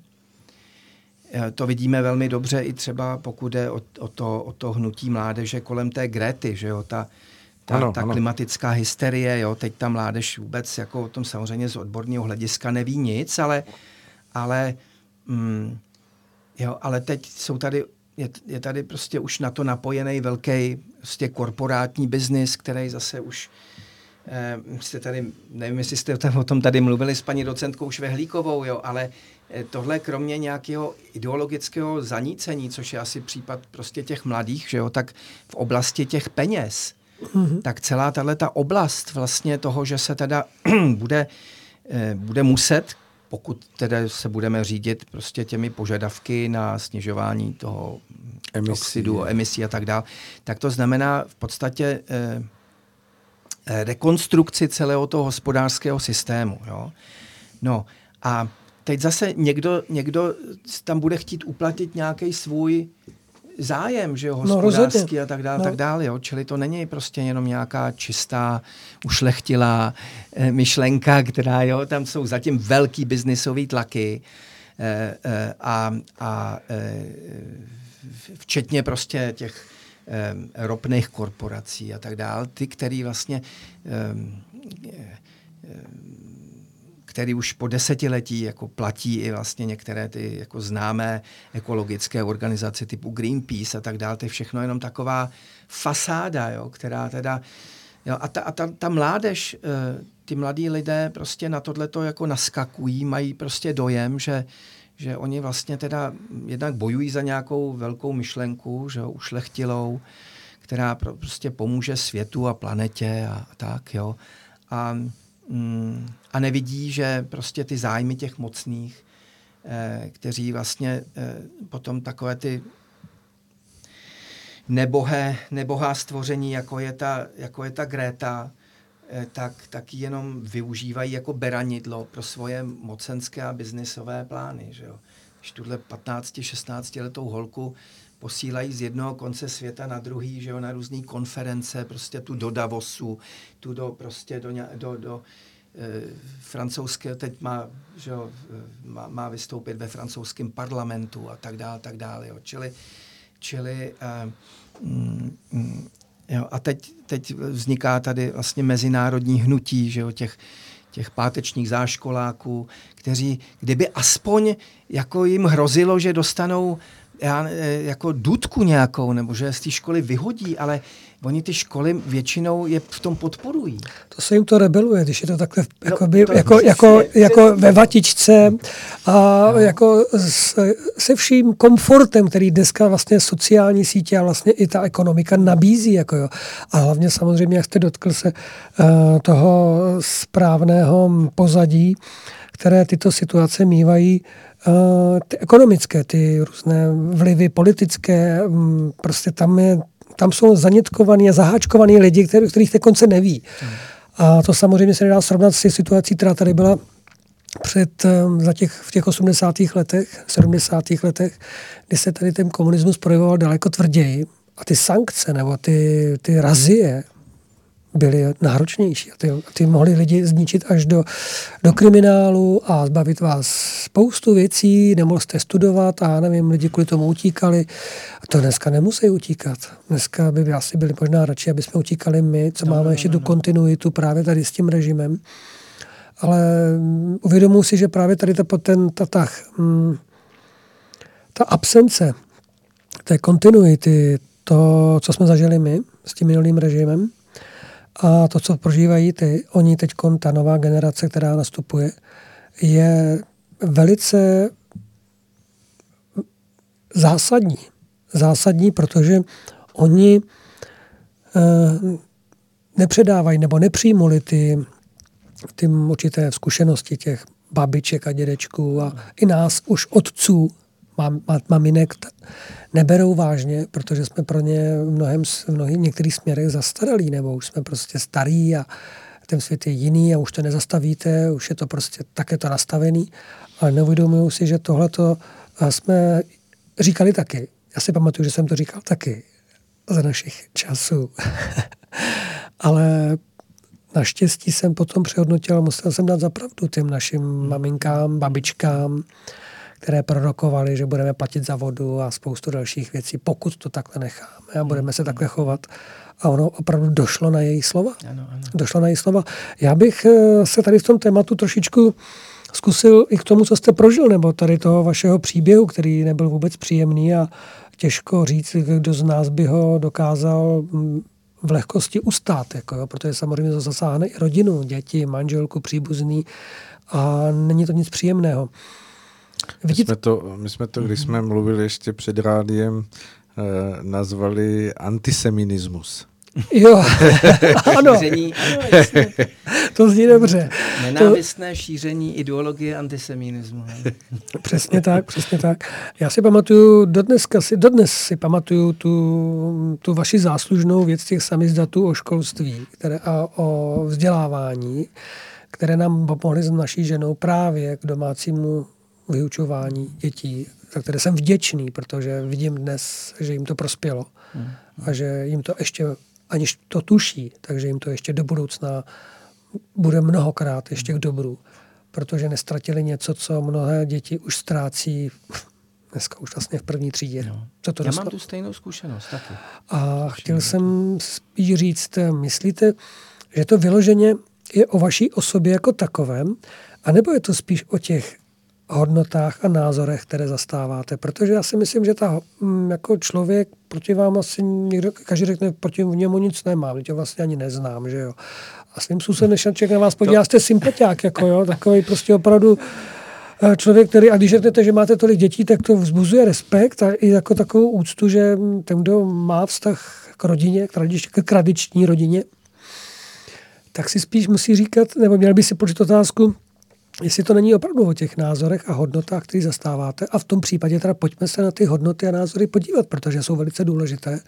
A víme dobře, že my jsme se spolu o tom bavili ty tady na rádiu, že ty hodnoty, o kterých, po kterých voláme i na rádiu Bohemia, po kterých volají mnohé servery, ty, ty konspirační servery, že právě to jsou ty témata, která uh, vzbuzují tuto nenávist, protože uh, se to všechno vlastně chce pře, přeladit na ten mm-hmm. multimedia, multikulturní svět, mm-hmm. na genderové te- teorie Určitě, no, a takhle. myslím- A možná, kdybyste změnil názor, pane Semín, v mnoha ohledech, tak možná byste měl klid. Stoprocentně.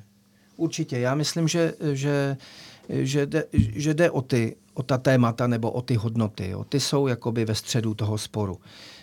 Um, já jsem tam jenom sekundárně, prostě jenom Hmm. jako jejich nosič. Jo, ale um, a svým způsobem se jim asi na mě hledalo jako špatně, že jo, nějaká ta v té snaze mě teda nějakým způsobem odstřelit, zadupat do země, očernit, tak si pak vypomáhali těmi strašnými fauly, jako je právě ten antisemitismus, jo? protože to je opravdu, to, to, je, to je nevysledovatelný, to, to je úplně, to je něco, co odporuje mýmu přesvědčení, kdo mě zná, tak to ví a, a, a mě je vlastně až jakoby trapný se hájet a vysvětlovat, že nejsem antisemita. Jo? To je prostě něco tak, um, tak šíleného, že vlastně není ani jako obrana. Samozřejmě jako lze potom procházet nějaký ty texty a vysvětlovat, jak to je myšleno a tak dále, jo. Ale, eh, ale tohle označení je, je prostě natolik absurdní, že, že i řada mých žirovských přátel prostě tím byla natolik pobouřena, asi ve veřejnosti možná nejznámější Benjamin Kůras, jo, t- který se mě i veřejně zastal.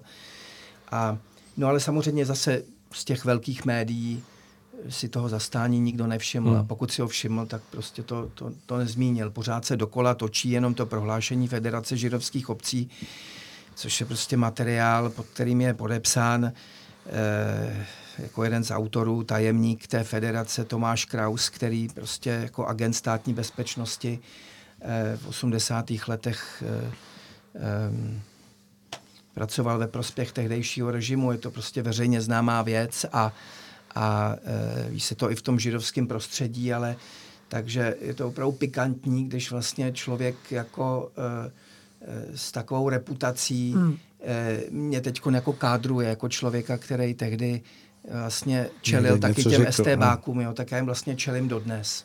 Jo. Hmm, hmm. A Jo, ale jako já to, já to nenesu nějak úkorně, jo, jako jsem to nenes úkorně tehdy a, a e, tak, tak, tak e, jo, jenom samozřejmě to zna, znamená to si mentálně uvědomit, že ta situace dneska je v něčem velmi podobná tehdejší, jo, že se jenom změnily kulisy, ale, ale že jakoby e, jinak vlastně to, ten mechanismus toho, toho fungování, že, že je velmi podobný.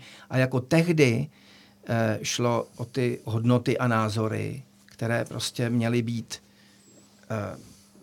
odstraněny z toho veřejného prostoru, tak stejně tak je to prostě i dnes. Že? Já jsem cestou sem mm, o vás přemýšlel a o tom, co se vlastně stalo. Když jsem si počítal v tomto týdnu ty materiály a nahlížel a pak mi to bylo nechutný. Pak jsem říkal, to snad není možné, protože uh, sice se neznáme tolik, ale znám vás aspoň natolik, abych si, si dokázal udělat ten úsudek a hlavně spolu jsme se setkali. Mm-hmm. Víckrát. Ale jde mi spíš o to, že jsem si začal uvědomovat právě v kontextu těch mladých lidí, těch, uh, revolu, těch teda revolucí, těch mm, demonstrací, mm-hmm. že pokud by, se, pokud by se tento rok mělo něco podobného odehrát a stala by se situace opravdu tak, jak si pan Minář a všichni ty z těch chvílek pro demokracii představují a myslí, tak uh, mám obavu o mnoho lidí v české zemi. Mm-hmm. Mám obavu o mnoho lidí v české zemi, mám obavu o lidi, kteří, a teď pozor, nejenom, že mají jiné ekonomické, kulturní a společenské názory, ale které mají i jiné duchovní, spirituální názory, když to řeknu takhle, protože v naší zemi je spoustu, spoustu, hm, jak bych to řekl, svobodných lidí, kteří hledají právě tu svoji duchovní cestu. Ale ta duchovní cesta z 90% stejně přivede k těm hodnotám, které vy, za které vy jste dneska linčován. A tito lidé, pokud eh, jdou touto cestou, tak ty hodnoty samozřejmě uh, vyznávají nebo usilují k ním, nebo k ním zhlíží, nebo je mají jako mm, za něco, co, k čemu by chtěli dojít. A pokud by nastala situace, že by tito lidé, kteří mm, s tím tím nesouhlasí, tak se opravdu vážně obávám, že bychom mohli znovu dojít do toho, že budeme dělat samizdaty, tohle rádio, nevím, jak skončí, a spousta dalších alternativních typů médií, kam se uchýlíme nebo, je, nebo co budeme dělat, protože pak stačí jenom jedna vyhláška, jeden zákon a, a můžou nás zatím třeba ne zavírat, ale budou nás moc perzekovat jiným způsobem a dělat nám život těžší. Tak, no, já myslím, že to je právě ono, že, že já, já to osobně považuji, tedy tenhle ten, eh, eh, tuhle, tu vůdčí ideologii eh, té dnešní doby, která prostě dominuje v tom veřejném hm, prostředí, eh, že má totalitní ambici. Já o tom vůbec nepochybuju, že to je nástup určité nové formy totality, eh, která, ale my, my jsme totiž zvyklí, když se hovoří o totalitě, že jo, tak my máme tu zkušenost z té doby před 30 a více lety, že totalita sebou nese prostě nějakou represi, nějaké násilí. Mm-hmm. Jo? A, a nebyly svobodné volby a nemohlo se cestovat a tak dále. A tak dále. Dnes jsou svobodné volby, může se cestovat. E, nejsme zavíráni pro svoje názory. Jak si můžeš vůbec dovolit srovnávat ty doby a říct, že dneska nastupuje nějaká totalita nebo že... Já, ono je to totiž dáno tím, že my samozřejmě mm, e, mm, my máme vlastně takový ten mm, e, jako to fenomenologický pojetí té totality, že my, my jako jdeme po těch, po těch projevech té totality, protože máme tuto zkušenost, tak ji jako zobecníme pro každou formu totality, ale on to tak zdaleka nemusí být. Jo? Ona mohou existovat nějaké měkčí formy té totality, Plíživé plíživé, subtilní, jo, takové rafinovanější, kdy právě úplně stačí, tady podstatné, podstatný rys, jako definiční znak té totality není ani takto násilí a zavírání do vězení. To, to s tím bývá často potom spojeno, protože si to ta moc, aby se udržela, tak prostě se uchyluje k těmhletěm prostředkům. Ale definičním znakem je jedna závazná ideologie světonázorová, která je totalitní, to znamená zahrnuje celek. a přestává rozlišovat veřejnou a soukromou sféru. To znamená, že má tendenci se vlamovat i do toho prostředí soukromé, intimní, to je ta otázka té rodiny a uchování vůbec té přirozené rodiny, prostě táta, máma, děti. Či ta destrukce té rodiny, to je destrukce té soukromé sféry. Že jo? Jo? A e, děti už nemají vychovávat rodiče, ale má je vychovávat a, a Instituce. stát, instituce, že jo, která má dohlížet na to, jo, a když se nepodaří te, tomu státu nebo té mesalianci státu a toho soukromého sektoru, protože ono opravdu dneska ten pokrok není vázaný, ten falešný pokrok není vázaný jenom na ten stát, že jo, na, na ten státní sektor, tak, um, tak tam vidíme prostě tu snahu eh, jakoby převychovat samozřejmě i tu starší generaci, no ale když se to nedaří, no tak, tak zasadit nějaký klín mezi tu starší Ano. generaci a ty děti. Mhm. Jo, to znamená postavit je proti sobě. Jo, tak ty máš reakční rodiče. Jo, tak eh, dneska teda už nejsou paragrafy na hanobení socialismu, ale, ale už máme paragrafy prostě na, na eh, jako hate crime, že jo, jakoby zločiny z nenávisti a, a, a tím není myšlena nenávist, jako které se štítíme i my. Ano, jako Ale násilnické. jako násilnická, nebo to, že opravdu eh, jako útočíme na někoho z, hledisk, jako z důvodu jeho nevím, etnického nebo jakýho původu, ale, ale jenom to, že máme prostě zásadně odlišný názor jako v nějaký morální otázce. Na kterém trváme. Na, Jako na tom- kterém trváme, pokud je třeba právě o, o, ten, o ten rodinný život, nebo Hmm, o, otázka třeba, já nevím, eh, sňatky homosexuálů, adopce dětí homosexuálními páry, věci před těmi 30 lety asi nikdo z nás si neuměl představit, že něco takového nejen bude považováno za normální, ale, ale že se to dostane tak daleko, že dokonce i jako kritický postoj k tomu bude důvodem k nějaký společenský ostrakizaci. Jo.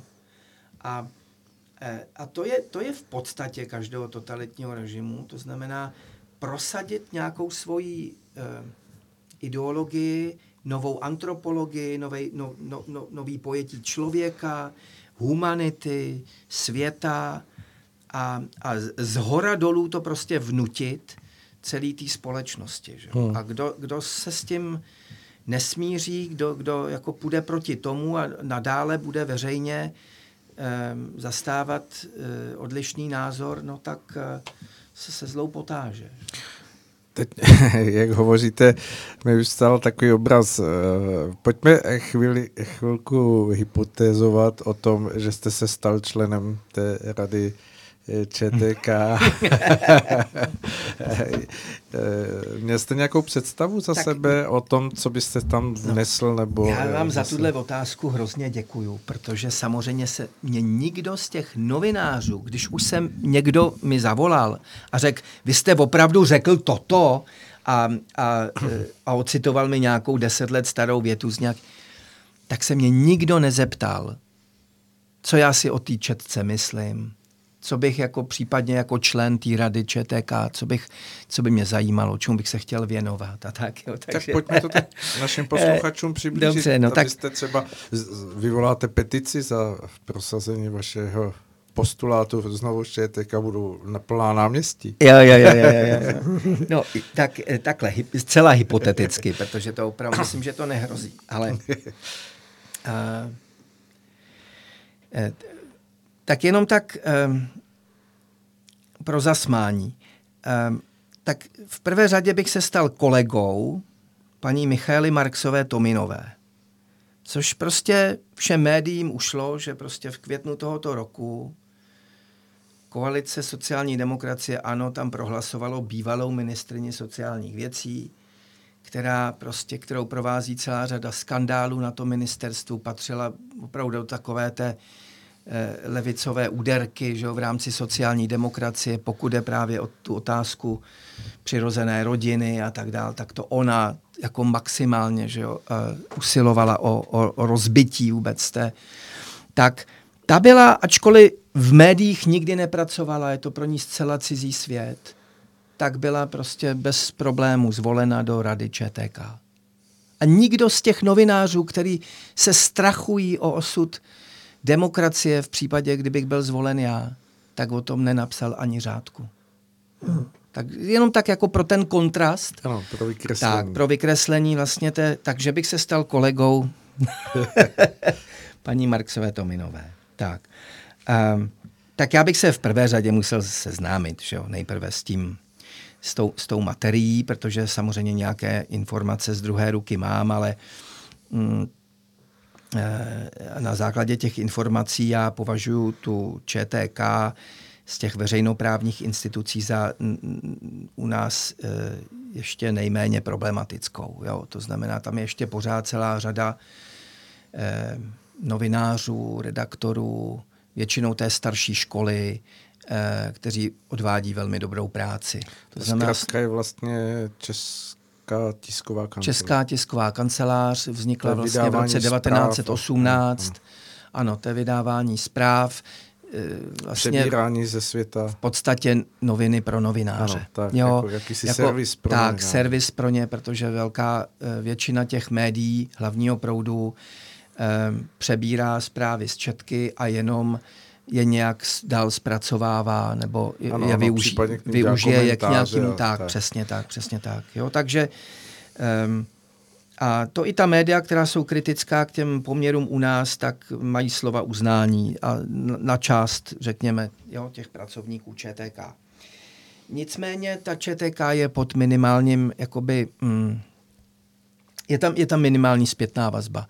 Či eh, opravdu se dosud ani ta rada ČTK, ta předchozí, tedy uh, ta stávající by asi tu ambici už měla, Eh, zvlášť když bych byl zvolen, tak bych posílil vlastně tohleto křídlo v té radě. Možná i proto to zbudilo takovou pozornost, hmm. že bychom začali vyžadovat nějaké mediální analýzy. Hmm. Kvantitativní i kvalitativní analýzy toho, jak se určitá témata zpracovávají, jaká témata, jaká témata jsou naopak opomíjena uh-huh, a tak dále. Jo? Tak. Čili to vůbec tam nikdo jako nikdy nedělal. Zpráv, jo? Vůbec, jo? Čili jestli, jestli funguje nějaká korekce mm, na linii vedení a redaktoři, nevím o tom nic, ale mezi radou a ČTK nic takového mhm. neprobíralo. A to je chyba. To by asi mělo. Zároveň si myslím, že by um, se měl posílit i personálně um, práce ČTK v zahraničí, protože my v tuto chvíli máme pouze uh, tři místa obsazená vlastními redaktory. Hmm. To je Bratislava, Berlín a Brusel. Nikde jinde ve světě nejsou redaktoři. Ale bylo jich víc. A bylo jich víc, bylo jich mnohem víc a to je to právě osekaný, už byly jenom tři a tři místa a e, jinak se všechno přebírá prostě z Reuters, od, z Reuters a, a, a prostě z těch velkých světových no, agentur. Médií, jo, či zase jenom pasivně hmm. a a zvlášť v této době by bylo dobře, podle mého, no, jako kdyby opravdu. Jo, jinak to samozřejmě jako Eh, ta četka se liší od těch třeba od české televize nebo českého rozhlasu tím, že ona eh, není eh, placena ze státního rozpočtu. Aha. Ona, ona si na sebe vydělává. Uh-huh. Ona vlastně všechnu tu svoji produkci prodává. Ona jim to neposkytuje ano, zadarmo. Pro, vytváří jakési balíčky No, ona zpráv, by přesně ano. tak, jo. Hmm. Čili od té četky si to vlastně ty ostatní novináři kupují.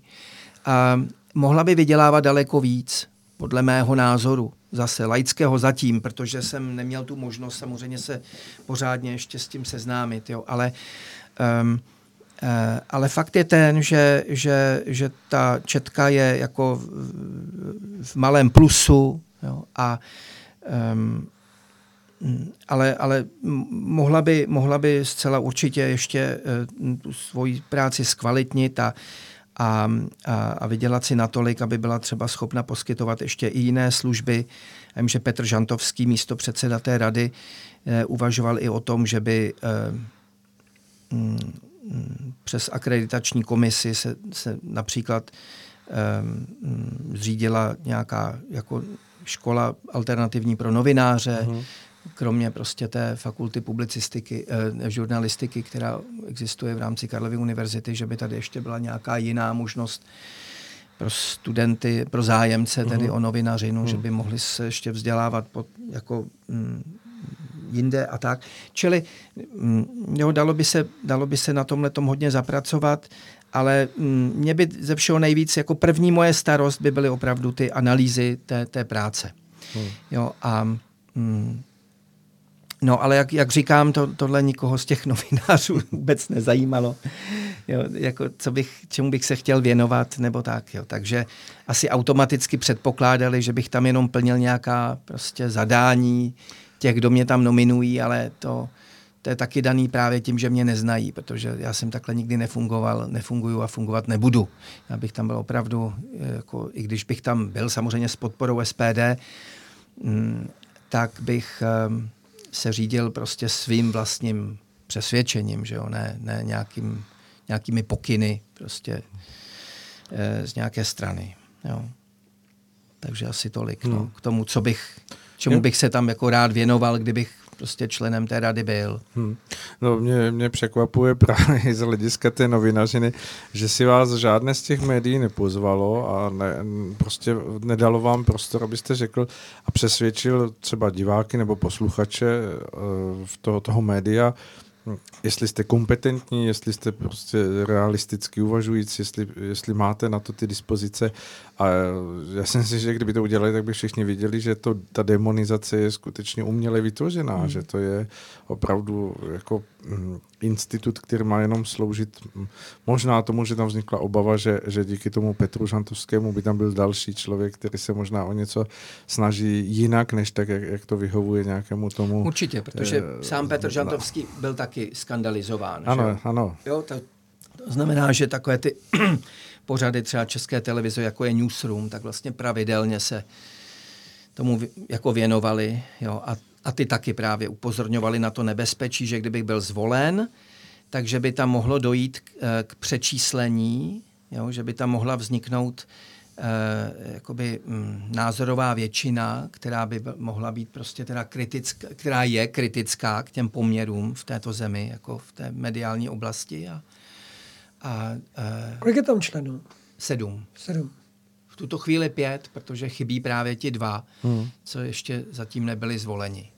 A tou druhou, vlastně tím druhým kolem to skončilo a na podzim se má vypisovat úplně jakoby nová volba. Hmm. Je možné, že byste šel do toho znovu? Jako na potvoru. Ah. Eh, no, no, jako kdy, kdy, když bych, když bych eh, dal na čistě jenom mm, jak bych to řekl, já, já jsem se o to sám od sebe neucházel. Uh-huh. Jo? Čili já nemám vůbec žádné ambice. Eh, byl jsem k tomu vyzván, osloven, já jsem řekl, no. ano, byl jsem osloven, tak jsem řekl, dobrý, já to zkusím, to je zajímavý, já se tomu budu rád věnovat. Um, no, teď by asi mm, na základě toho, co jsem řekl, asi většina teda, možná i vy byste čekali, že řeknu, no teda po tomhle ani náhodou. A já říkám přesně naopak. Um, teď teprve to má opravdu smysl. A teď mám o tu práci zájem. E, z jednoho prostého důvodu. E, jedním z účelů té, toho mediálního linče bylo e, postarat se o to, aby mě už nikdy nenapadlo se ucházet o jakýchkoliv e, post. post prostě v tom veřejném prostoru tady. Mm-hmm. Jo.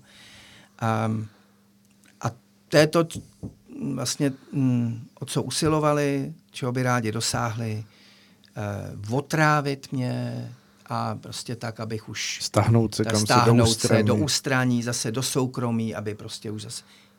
Ne, už kvůli, už kvůli tomu, co to vlastně všechno vyvolalo, eh, to, to udělat nechci a ani nemůžu. Jo? Hmm. Čili Eh, budu, budu, budu, budu zlobit dál prostě a, a ne kvůli sobě, vůbec tady nejde o mě, jde, jde prostě o tu věc, ale prostě jak, tak snadno se mě nezbaví. Jedním mediálním linčem se mě prostě nezbaví. To se mi líbí. To se mi líbí. Tak to je slovo muže a já věřím, že posluchači, co nás poslouchají, tak si uh, aspoň utváří z toho našeho rozhovoru o vás eh, nějaký obraz, který si myslím je trochu odlišný od toho, co, co možná slyšeli v těch jiných médiích a my jsme rádi, že k tomu můžeme přispět a pokud posluchači budou slyšet uh, to co, to, co tady probíráme a budou nad tím přemýšlet a případně se podívají na vaše práce a vaše úvahy, tak možná zjistí, že se s tím stotožňuje a nějaké cesty, nějaké podpory se najdou. Já, děkuji za to moc. No. Eh, samozřejmě já ještě musím jenom k tomu dodat, pokud mě SPD bude chtít znova nominovat. Nominovat, jo, to, což já nevím, jo, já jsem s nima teď tu, tu věc neprobíral, ale to jenom, když jsem sám za sebe uvažoval. Kdyby kdyby náhodou, hmm. kdyby o to stáli, hmm. je, co já bych, jak bych se k tomu postavil a, a musím říct, že prostě bych, bych to vzal. A oslovil vás e, ně, některý z jejich poslanců nebo, nebo přímo? To jo, to já jsem, jako zase jsem byl v kontaktu ano. i jakoby před volbou, i po té volbě. Já jsem vděčný třeba jako poslanci Radimu Fialovi, což je předseda toho klubu, který mm-hmm který se mě teda moc jako hezky zastal na tom plénu, mm-hmm. protože uh, se strhla zase velká debata, že jo, na plénu před, před tou volbou i před tím druhým kolem. A je škoda, že se prostě nedebatovalo o těch ostatních kandidátech. Jo. Hmm. A byli další Ani, No jasně, no, no jasně, že jo. Byl, byl, byli jsme čtyři a ostat, o ostatních kandidátech se vůbec nemluvilo. Je to velká škoda, protože Mm, já se vůbec nechci nějak jakoby vymezovat, a nedělal jsem to předtím, jo. Ale teď, když už je jakoby po té volbě, tak je možná dobré zmínit, jo, že třeba eh, jedním z těch mých protikandidátů byl pan Josef Šlerka, nominovaný Piráty a Lidovci, což je, eh, což je šéf nadačního fondu nezávislé žurnalistiky. Um, což je fond, který je placen mimo jiné z peněz nadace otevřené společnosti, George Soroshe a tak dále. A to je fond, který tady financuje, posílá velmi vysoké granty, to se nakonec každý může podívat na, na internetové stránky toho, toho nadačního fondu. Posílá vlastně velké granty médiím typu Neovlivní, Hlídací pes, Deník N, eh, Alarm 2, nebo jak se to jmenuje. Všechny tyhle ty levicově liberální um, jo, spojený s tou, s tou kavárnou, prostě s touhletou kulturně marxistickou frontou, tak jsou financovaný z tohoto zdroje. Jo. A, a teď ho, teď ho prostě nominujou lidovci. Hmm. Který prostě nominálně se hlásí jakoby ke křesťanským hodnotám. No právě, jak se to slučuje tohle? Neuvěřitelný neuvěřitelný. A protože nějaký kamarády v tom lidoveckém prostředí mám, tak vím, že, že byli jako, eh, chodili dopisy těm poslancům, jo, a vydáte přednost někomu, kdo tady podporuje tu kulturní levici proti katolíkovi, který táta devíti dětí a tohle a no a opravdu jako ty lidovci, jak všichni to tam hážou tomu Šlerkovi. Že? Hmm. Předpokládám teda asi. Já vlastně nevím, já to nemůžu takhle jako říct, protože eh, ta volba je tajná, jo, ale, ale um, asi by asi by ke mně už něco jakoby uniklo v tom smyslu, hmm. že teda někdo z těch lidovců třeba eh, volil mě spíše než toho pana Šlerku. Hmm. Jo, navíc hmm. si myslím, že i to odporuje dikci zákona, jo, protože eh, ten člen rady ČTK eh, nemá být přímo spojen s buď teda s vydáváním nějakého časopisu, a, nebo jakéhokoliv média, nebo být nějak uh, propojen finančně prostě s podporou nějakých médií, jo, čili jako... Ale na to prostě nikdo taky neupozornil, že jo, na tohleto, jo. Hmm. To se radši vozili po tom, že já jsem spochybnil tu 11. září, tu jsem někde něco zase řekl o, o, o, o Prague Pride a já nevím, co. Jo, jo. Hmm. Jak si to vysvětlujete za sebe, eh, ten postoj lidí, kteří vlastně jsou nominovaní jako katolickou sférou do, do té politiky lidovci, že, že, že jako mají takovéhle jednání? Je tam nějaké silné ovlivnění toho klubu poslaneckého nebo Tak u někoho to může být čistě jenom duševní lenost, že se vlastně, že, Prostě povrchnost. že povrchnost, že se vlastně že se spolehnou na to, že někdo v tom klubu to má na starost. Že a to řekne, A jo. to tomu, že jo, a, Jo. a, a, a vůbec se o to dál jako nezajímají.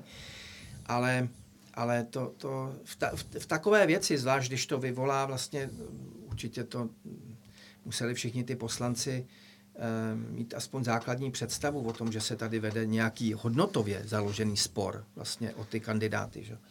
Tak, eh, mm, tak to považuji za, za jako jejich samozřejmě jakoby selhání. Že jo? No to, to, to je vidět, že to je asi opravdu jenom takovej A zase na druhou stranu, když vezmeme poslance za ANO, nátěr.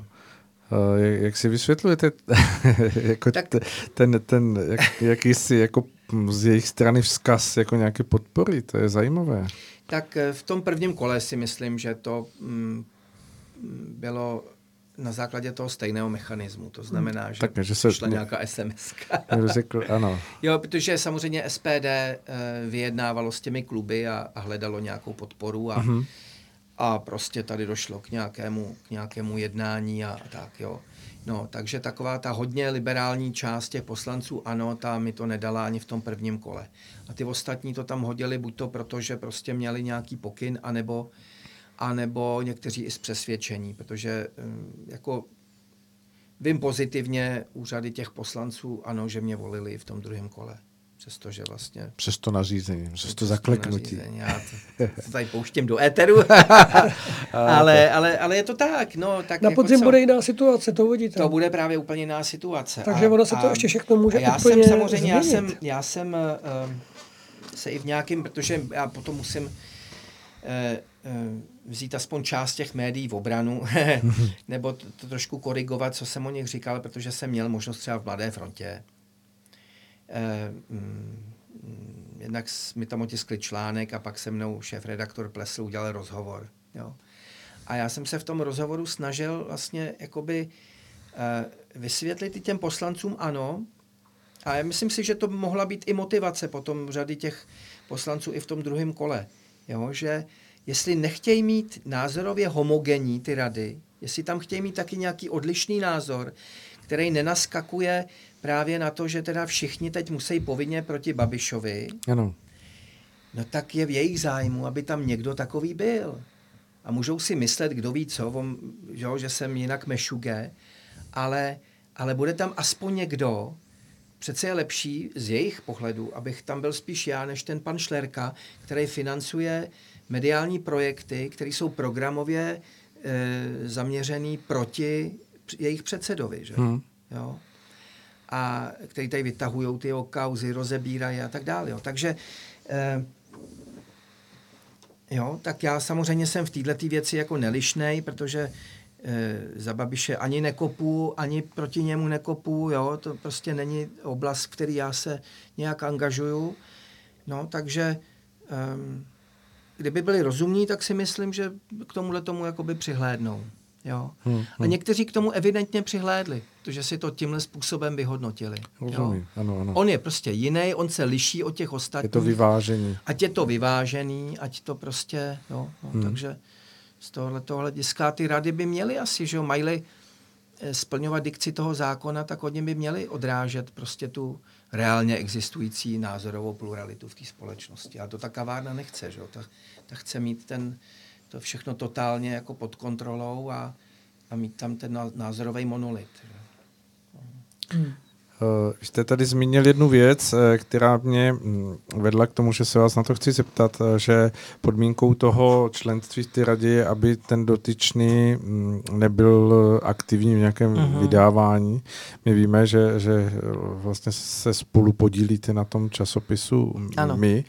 Uh, to byste eh, obětoval, rezignoval byste? Nebo jak, Tam by ten problém nebyl, tam by protože nebyl. já nejsem nějak spojen s tím časopisem. Já do něj pouze do- přispívám. Přispěvatel, aha. Já přispívám, ale nejsem vůbec v těch vydavatelských strukturách.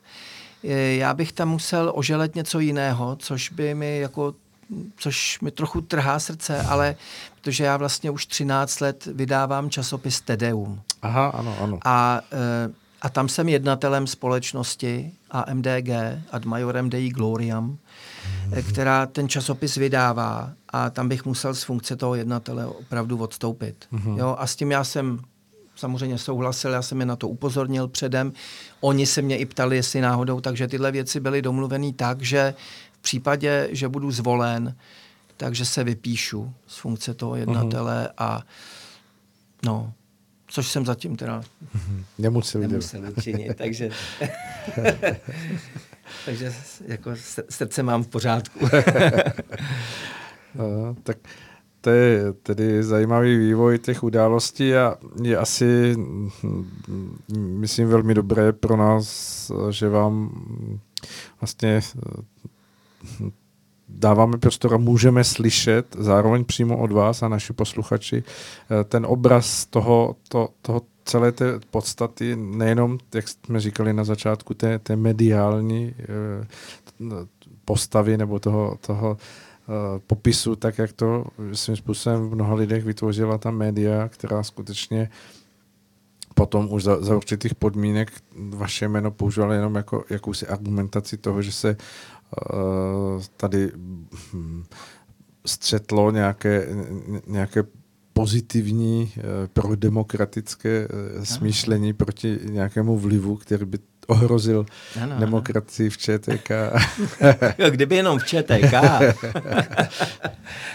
No ono se nezdá. Samozřejmě ono člověk, když, když může ovlivnit nějaké věci, já věřím, že byste mohl, protože tam samozřejmě opravdu uh, byste mohl zapůsobit velmi dobře, aspoň tak si to já představuju, a ovlivnit spoustu věcí, ale trápí mě spíš jedna myšlenka, která možná s tím nesouvisí přímo, ale možná věřím tomu, že o tom taky přemýšlíte. Na začátku jste to zmínil, to je ta nová mladá generace. A protože samozřejmě můžeme mít čtyři ČTK, klidně deset. A ta mladá generace vlastně od 18 let už může volit. A v 18 letech jste absolutně nezralý, nezralý člověk. Můžete mít sice chytrost, můžete být šikovnost, můžete být hebitost, můžete být eh, výmluvný, já nevím, co ještě, ale nemáte v sobě vyzrálost moudrého člověka, zkušenost otce nebo uh, nějakého, hm, já nevím, majitele firmy, která zaměstnává byť třeba 5-6 lidí a musí, musí na ně myslet. A tohle to jsou věci, které mě trápí, protože samozřejmě dneska se často stává, že právě příliš mladí lidé, opravdu příliš mladí lidé se dostávají do vysokých pozic politických, ekonomických. A to ne, že bych jim to záviděl, vůbec ne. Ale spíš mě děsí to, že oni že se nikdo nepozastavuje nad tím, že tito lidé mají obrovský potom vliv ve svém rozhodování na to, co se bude dít. A pokud tito lidé budou rozhodovat a mít tu příležitost, která tady vlastně pořád je, myslím, že se ty věkové hranice už zrušily, to, co bylo kdysi dávno, že za určitých věkových, eh, s nějakým věkem jste se mohl stát tím, s věkem dalším jste se mohl dostat. Ta, to je za pár let, nevím, může možná být i 20-letý člověk prezidentem. Jo? Vůbec bych se tomu nedivil že by se taková věc mohla stát a v tu chvíli opravdu nějaké ČTK, ať je tam kdokoliv, nám nepomůže, protože samozřejmě tyto lidé budou tát za jiné nitky a jiné, jiné páky. Takže tohle to mě trápí, protože tady samozřejmě je to problém, který teď možná si proti sobě mm, poštvu spoustu mladých lidí, ale nechci si je proti sobě poštvat tím, že bych jim to nepřál, mm. ale spíš s tím, že sám, sám si na sobě uvědomuju, jak eh, jsem, jaké jsem měl názory v 25, ve 20, ve 30 a teď po té 50 je to také úplně něco jiného. A teď až teprve vnímám, že bych byl schopen v některých věcech daleko víc odpovědněji rozhodnout, ano. mm-hmm, než v těch třeba i 35. A když se dneska podíváte na ty profily těch politiků, poslanců, tak si říkám, to jsou, jo, hlavně moderně si nechají narůst takové ty falešné fousy.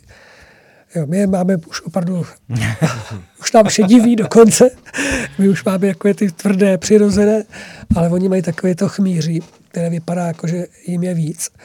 A to mě děsí. Děsí a říkám si, co s tím? Co s tím? Protože tam samozřejmě i tohle je, i tohleto se týká vlastně názorů, které společně sdílíme. Máme na mnohé věci podobné názory. A já bych rád, pokud ještě můžeme využít toho času, že jste tady, jestli jste se nad tím zamýšlel, a jestli máte nějaký nápad, nebo jestli, mm-hmm. jestli existuje z tohohle cesta, protože ti mladí jsou velice, velice v tom chtění jít ku předu, velice agresivní, velice, velice obrovský, bych to řekl, nechci říct za každou cenu, že jsou bez, že jdou přes mrtvoly, ne všichni, ale je tam ta velká agresivita prostě dopředu, dopředu za každou cenu. Jako to tam je, to tam No, je cítit. Co s tím? No to je úplně zásadní téma, samozřejmě. No. To, Takže tyhle ti lidé do toho budou teď- rozhodovat o nás. no Za pár let no. my budeme už Do toho dědouškové. vstupuje, že jo, teď je tady ten, ten eh, nápad eh, těch starostů, že jo, eh, snížit ten, ten věk z 18 na 16. A ne. Volební právo, ano, ano, To na snad není 16 možný. let. No a... Takže eh, 16 let je zmanipulovaný fracek, no, no, doslova no, no, no. puberťák. Puberťák bude moc rozhodnout No, o no, tom, no. kdo bude vládnout tyhle ty zemi. A plus, že jo, protože to znamená prostě ještě, ještě jim jako víc vstříc v tom, že teda aby nemuseli teda zvednout zadeka od, od, Takže od počítače. Od, od počítače a jít někam to hodit do No. urny, tak teda, aby to teda bylo jako... SMS-kou. No, nějak přes ten počítač, nebo tak, jo. Čili na, na, tom, na tom s tím přišli ti starostové, no. A Starostové. starostové, starostové. to mě teda zajímá. A kolik je těm starostům? Jako let. No ne, to... jako, jako to jsou... To jestli myslím ty, že jo, tu, tu poslaneckou skupinu, no, s tím přišli tyhle ty, tě, ten Farský a Gazdík, a nevím, jak se všichni jmenujou, jo, a tak on to je, jsou lidi myslím, o něco mladší než my, ale jo, ale, ale tam, takže jako ne, nejsou to přímo, jo, jakoby náctiletí, jo, ale, ale bylo vidět, jak, mm, jak se snaží vlastně se jim nějak jakoby podbízet v tomhle ohledu, ona je to taky strana, která balancuje na hranici těch 5%, že jo? Potřebují nový. Prostě a byl by to jejich nový elektorát. To znamená, pokud oni by prosadili, a je zajím, mě překvapuje, že se ještě k tomu nepřidali Piráti, jo, protože to je spíš, jako by bych hmm. čekal od nich, jo, ale přišli s tím ty starostové. No. Tenhle ten tlak určitě na to snížení té hranice bude, s tím musíme prostě počítat a, a, a, a nebude, to, nebude to jako rozhodně jednoduchý. No já myslím, že prostě klíčem ke všemu je prostě rodinná škola. Od toho se to celý odvíjí. Já teď si nespomenu, kdo to Mhm. mm-hmm. říkal, který z těch jako mm, eh, politruků eh, totalitních eh, řekl, jako de- dejte mi, dejte mi pět let, dejte mi vaše děti na pět let a já změním svět. Něco v tomhle smyslu. Jo? Čili my opravdu jako rodiče eh, máme tu zodpovědnost se postarat o, o to, jak jsou naše děti eh, nejen připraveny pro ten praktický svět, ale, ale především, aby v něm obstáli morálně a intelektuálně, aby se dokázali Přesně. opravdu v, týhletý, v tomhle blázinci nějak zorientovat a, jako, a, a myslet, hmm. používat zdravý rozum. Jo? A aby, aby nenaletěli potom těmhle těm různým manipulacím jo? a, a, a eh, aby byli prostě citliví na, na, na to, když je prostě ohrožena opravdu nějaká důležitá hodnota. Jako a, eh, a to znamená s těmi dětmi opravdu trávit čas. To je prostě, to je základ. Jo?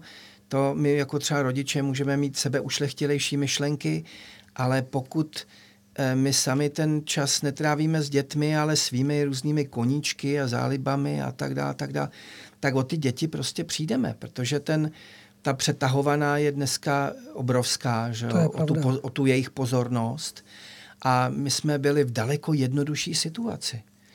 Jednak ten režim, v kterém my jsme vyrůstali, už byl natolik směšný, že nepředstavoval reální ohrožení duševního a du- duchovního nějakého vývoje a tak dále, jo, protože opravdu přestal konkurovat. Hmm.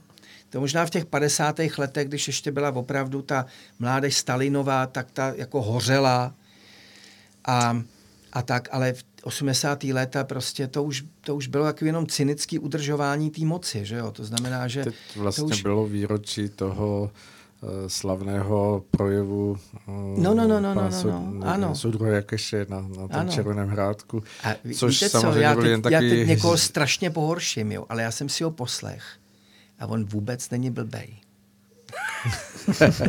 tam, tam je pár, my, tehdy jsme se tomu hrozně smáli a viděli jsme to, jak, že to je, že, že jo, ale já po těch 30 letech eh, jsem tam našel polohy, kterým rozumím a vím, co jako řekl.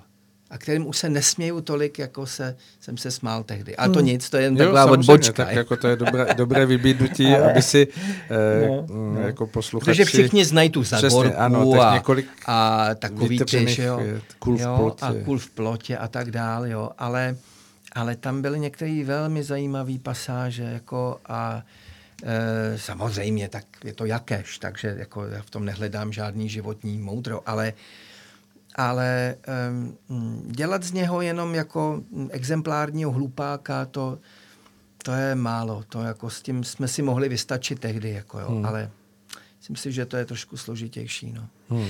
no, no nicméně zpět k tomu, eh, mm, zpět k tomu, jako, že musíme fakt trávit čas s těmi dětmi a dohlížet na to, jakým způsobem oni v sobě formují si ty představy o světě, um, jo, celý nějaký ten, ten pohled, jako i ten morální, že jo, na, ten, na ten svět okolo, um, protože um, my jsme, jo, já už vím vlastně, že jsme skončili, no, no že, že my jsme neměli moc jako konkurenci, že jo, Eh, že bylo jednodušší pro ty naše rodiče tehdy dohlídnout na to, protože ta škola nám zas... Jak si hrajeme, s kým si hrajeme, a, a tak dál, tak dál. co čteme, Právě, do jakých kin všecko. chodíme, jaký filmy jsou. No, přesně tak. Že? Dneska to už Protože neuhlídáme. Dneska no. to neuhlídá. Není to možný. A ani to vlastně ani to po zkušenostech moc nedoporučuju. Takovej opravdu jakoby hodně represivní model toho. Eh, To šlo možná s, před ještě nějakými 10-15 lety, když se ty mobily a internet a tohle všechno teprve za- začalo nějak, tak se to dalo ještě hlídat. Jo. Dneska mm, ty děti jsou s tím natolik propojený, a to nejen z hlediska vlastního zájmu, ale chce to po nich škola, že jo? protože Hmm. všichni přes ty Facebooky a tak dále mají veškerý pokyny oh- ohledně jako domácích úkolů a něco všecko. Teď jsou tam ty různí, ty, ty, ty třídní jako skupiny, takže oni si tam mezi sebou vyměňují věci, které prostě eh, opravdu s tou výukou vlastně jako souvisí, že jo, tak a teď to těm dětem zakázat znamená je vytrhnout z toho a tak. Takže ono to sebou vlastně potom, ta represe nese hodně jako vedlejších um, dopadů, který ne, jako, tam jde prostě o to, aby zase ty děti se nezačaly teda bouřit proti eh, proti vlastním rodičům, že jo, no. A No. Proti tomu, zákazům, tomu chceme, tak. tomu chceme jako zabránit. To znamená, my mu, opravdu si musí, je to pro nás těžký, a, ale my musíme s nima i ten svět těch jejich mobilů a počítačů a tak dál v míře, v který to dokážeme nějak sdílet. S tím se dá asi souhlasit, byť samozřejmě s bolavým srdcem hmm. pro některé, a o tom nepochybuju, ale o to víc by se mělo možná daleko víc um, prosazovat nebo naléhat na jejich uh, charakterovou stránku. Ano.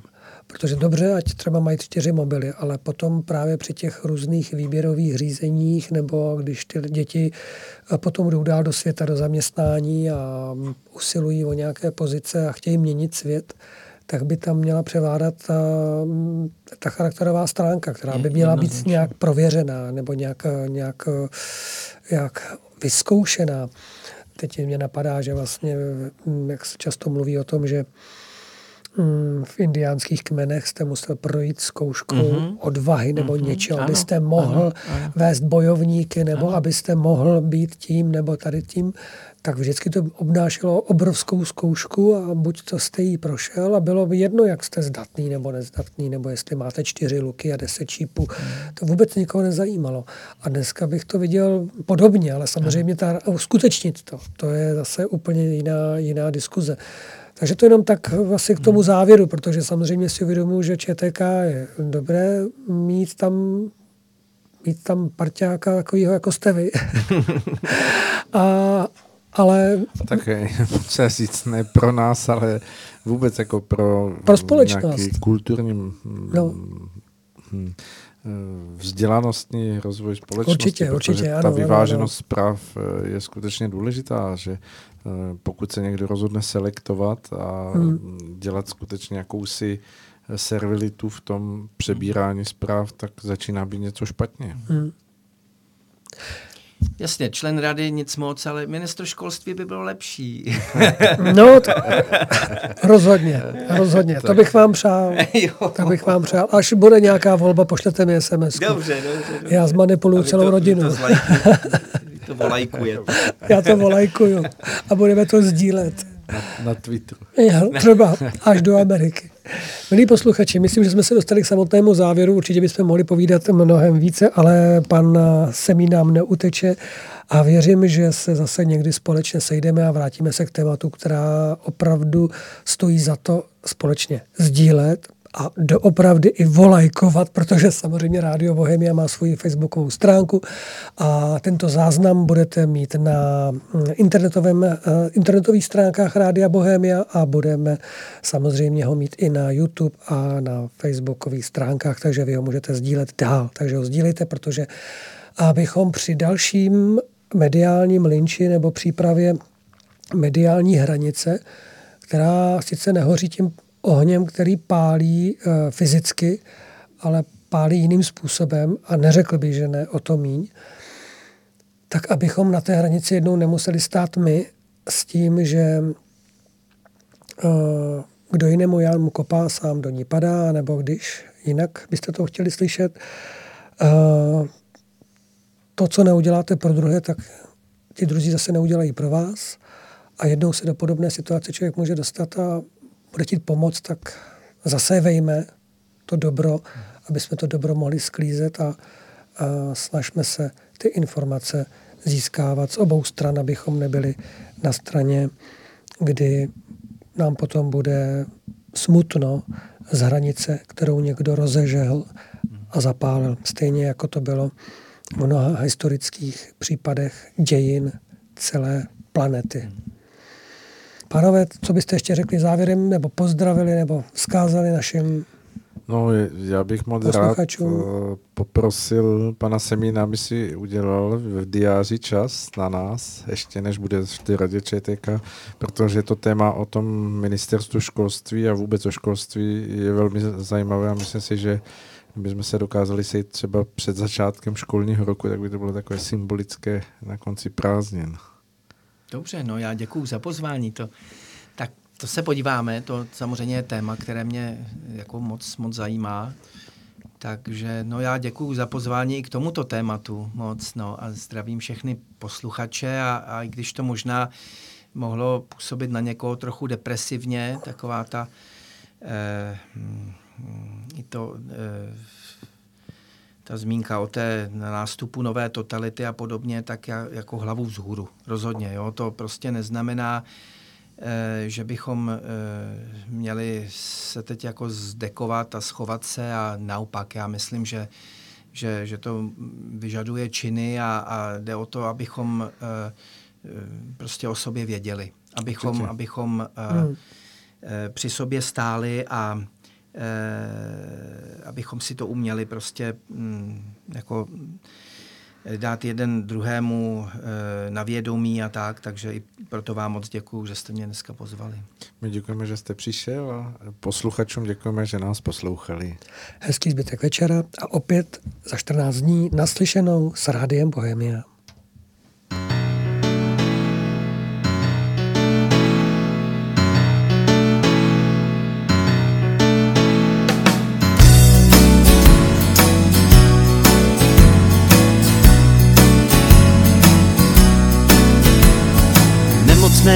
Ze všeho, co vidím a jsem. Utahanej podléhá, mám o lodi sen. Všemi špatně, každý jenom naříká a nemůže ven. Už nevěří mi nikdo, že ten pocit má Štěstí, naděje, člověk mluví sám. Že když se ráno vzbudím, jsem šťastná, že vůbec to jste zapomněli, brzo to se vrátit má, snad ponížení minulej čas. Pláčete tu nad hrobem a živí jdou dál. A pod si směje se starý Marx má radost, o kapitál se bál, jako potomci jdete dál. Klackem jdete na dítě, co neví nic, bojí se, učí a nemůže víc. Svoboda je kytka, co se nářkem nezalévá. Unavenej začíná mít vlastní svět, těším se sám a ohlížím zpět. Bezprostředně za tu postí vždycky přijde násilý čas. To jste zapomněli, brzo to se vrátit má, snad ponížení minulej čas. Pláčete tu nad hrobem a živí jdou dál. A po dvou si kde si směje se starý Marx má radost, o kapitál se bál, jako potomci tu jdete dál, jdete dál. To jste zapomněli, brzo to se vrátit má, snad ponížení minulej čas. Pláčete tu nad hrobem a živí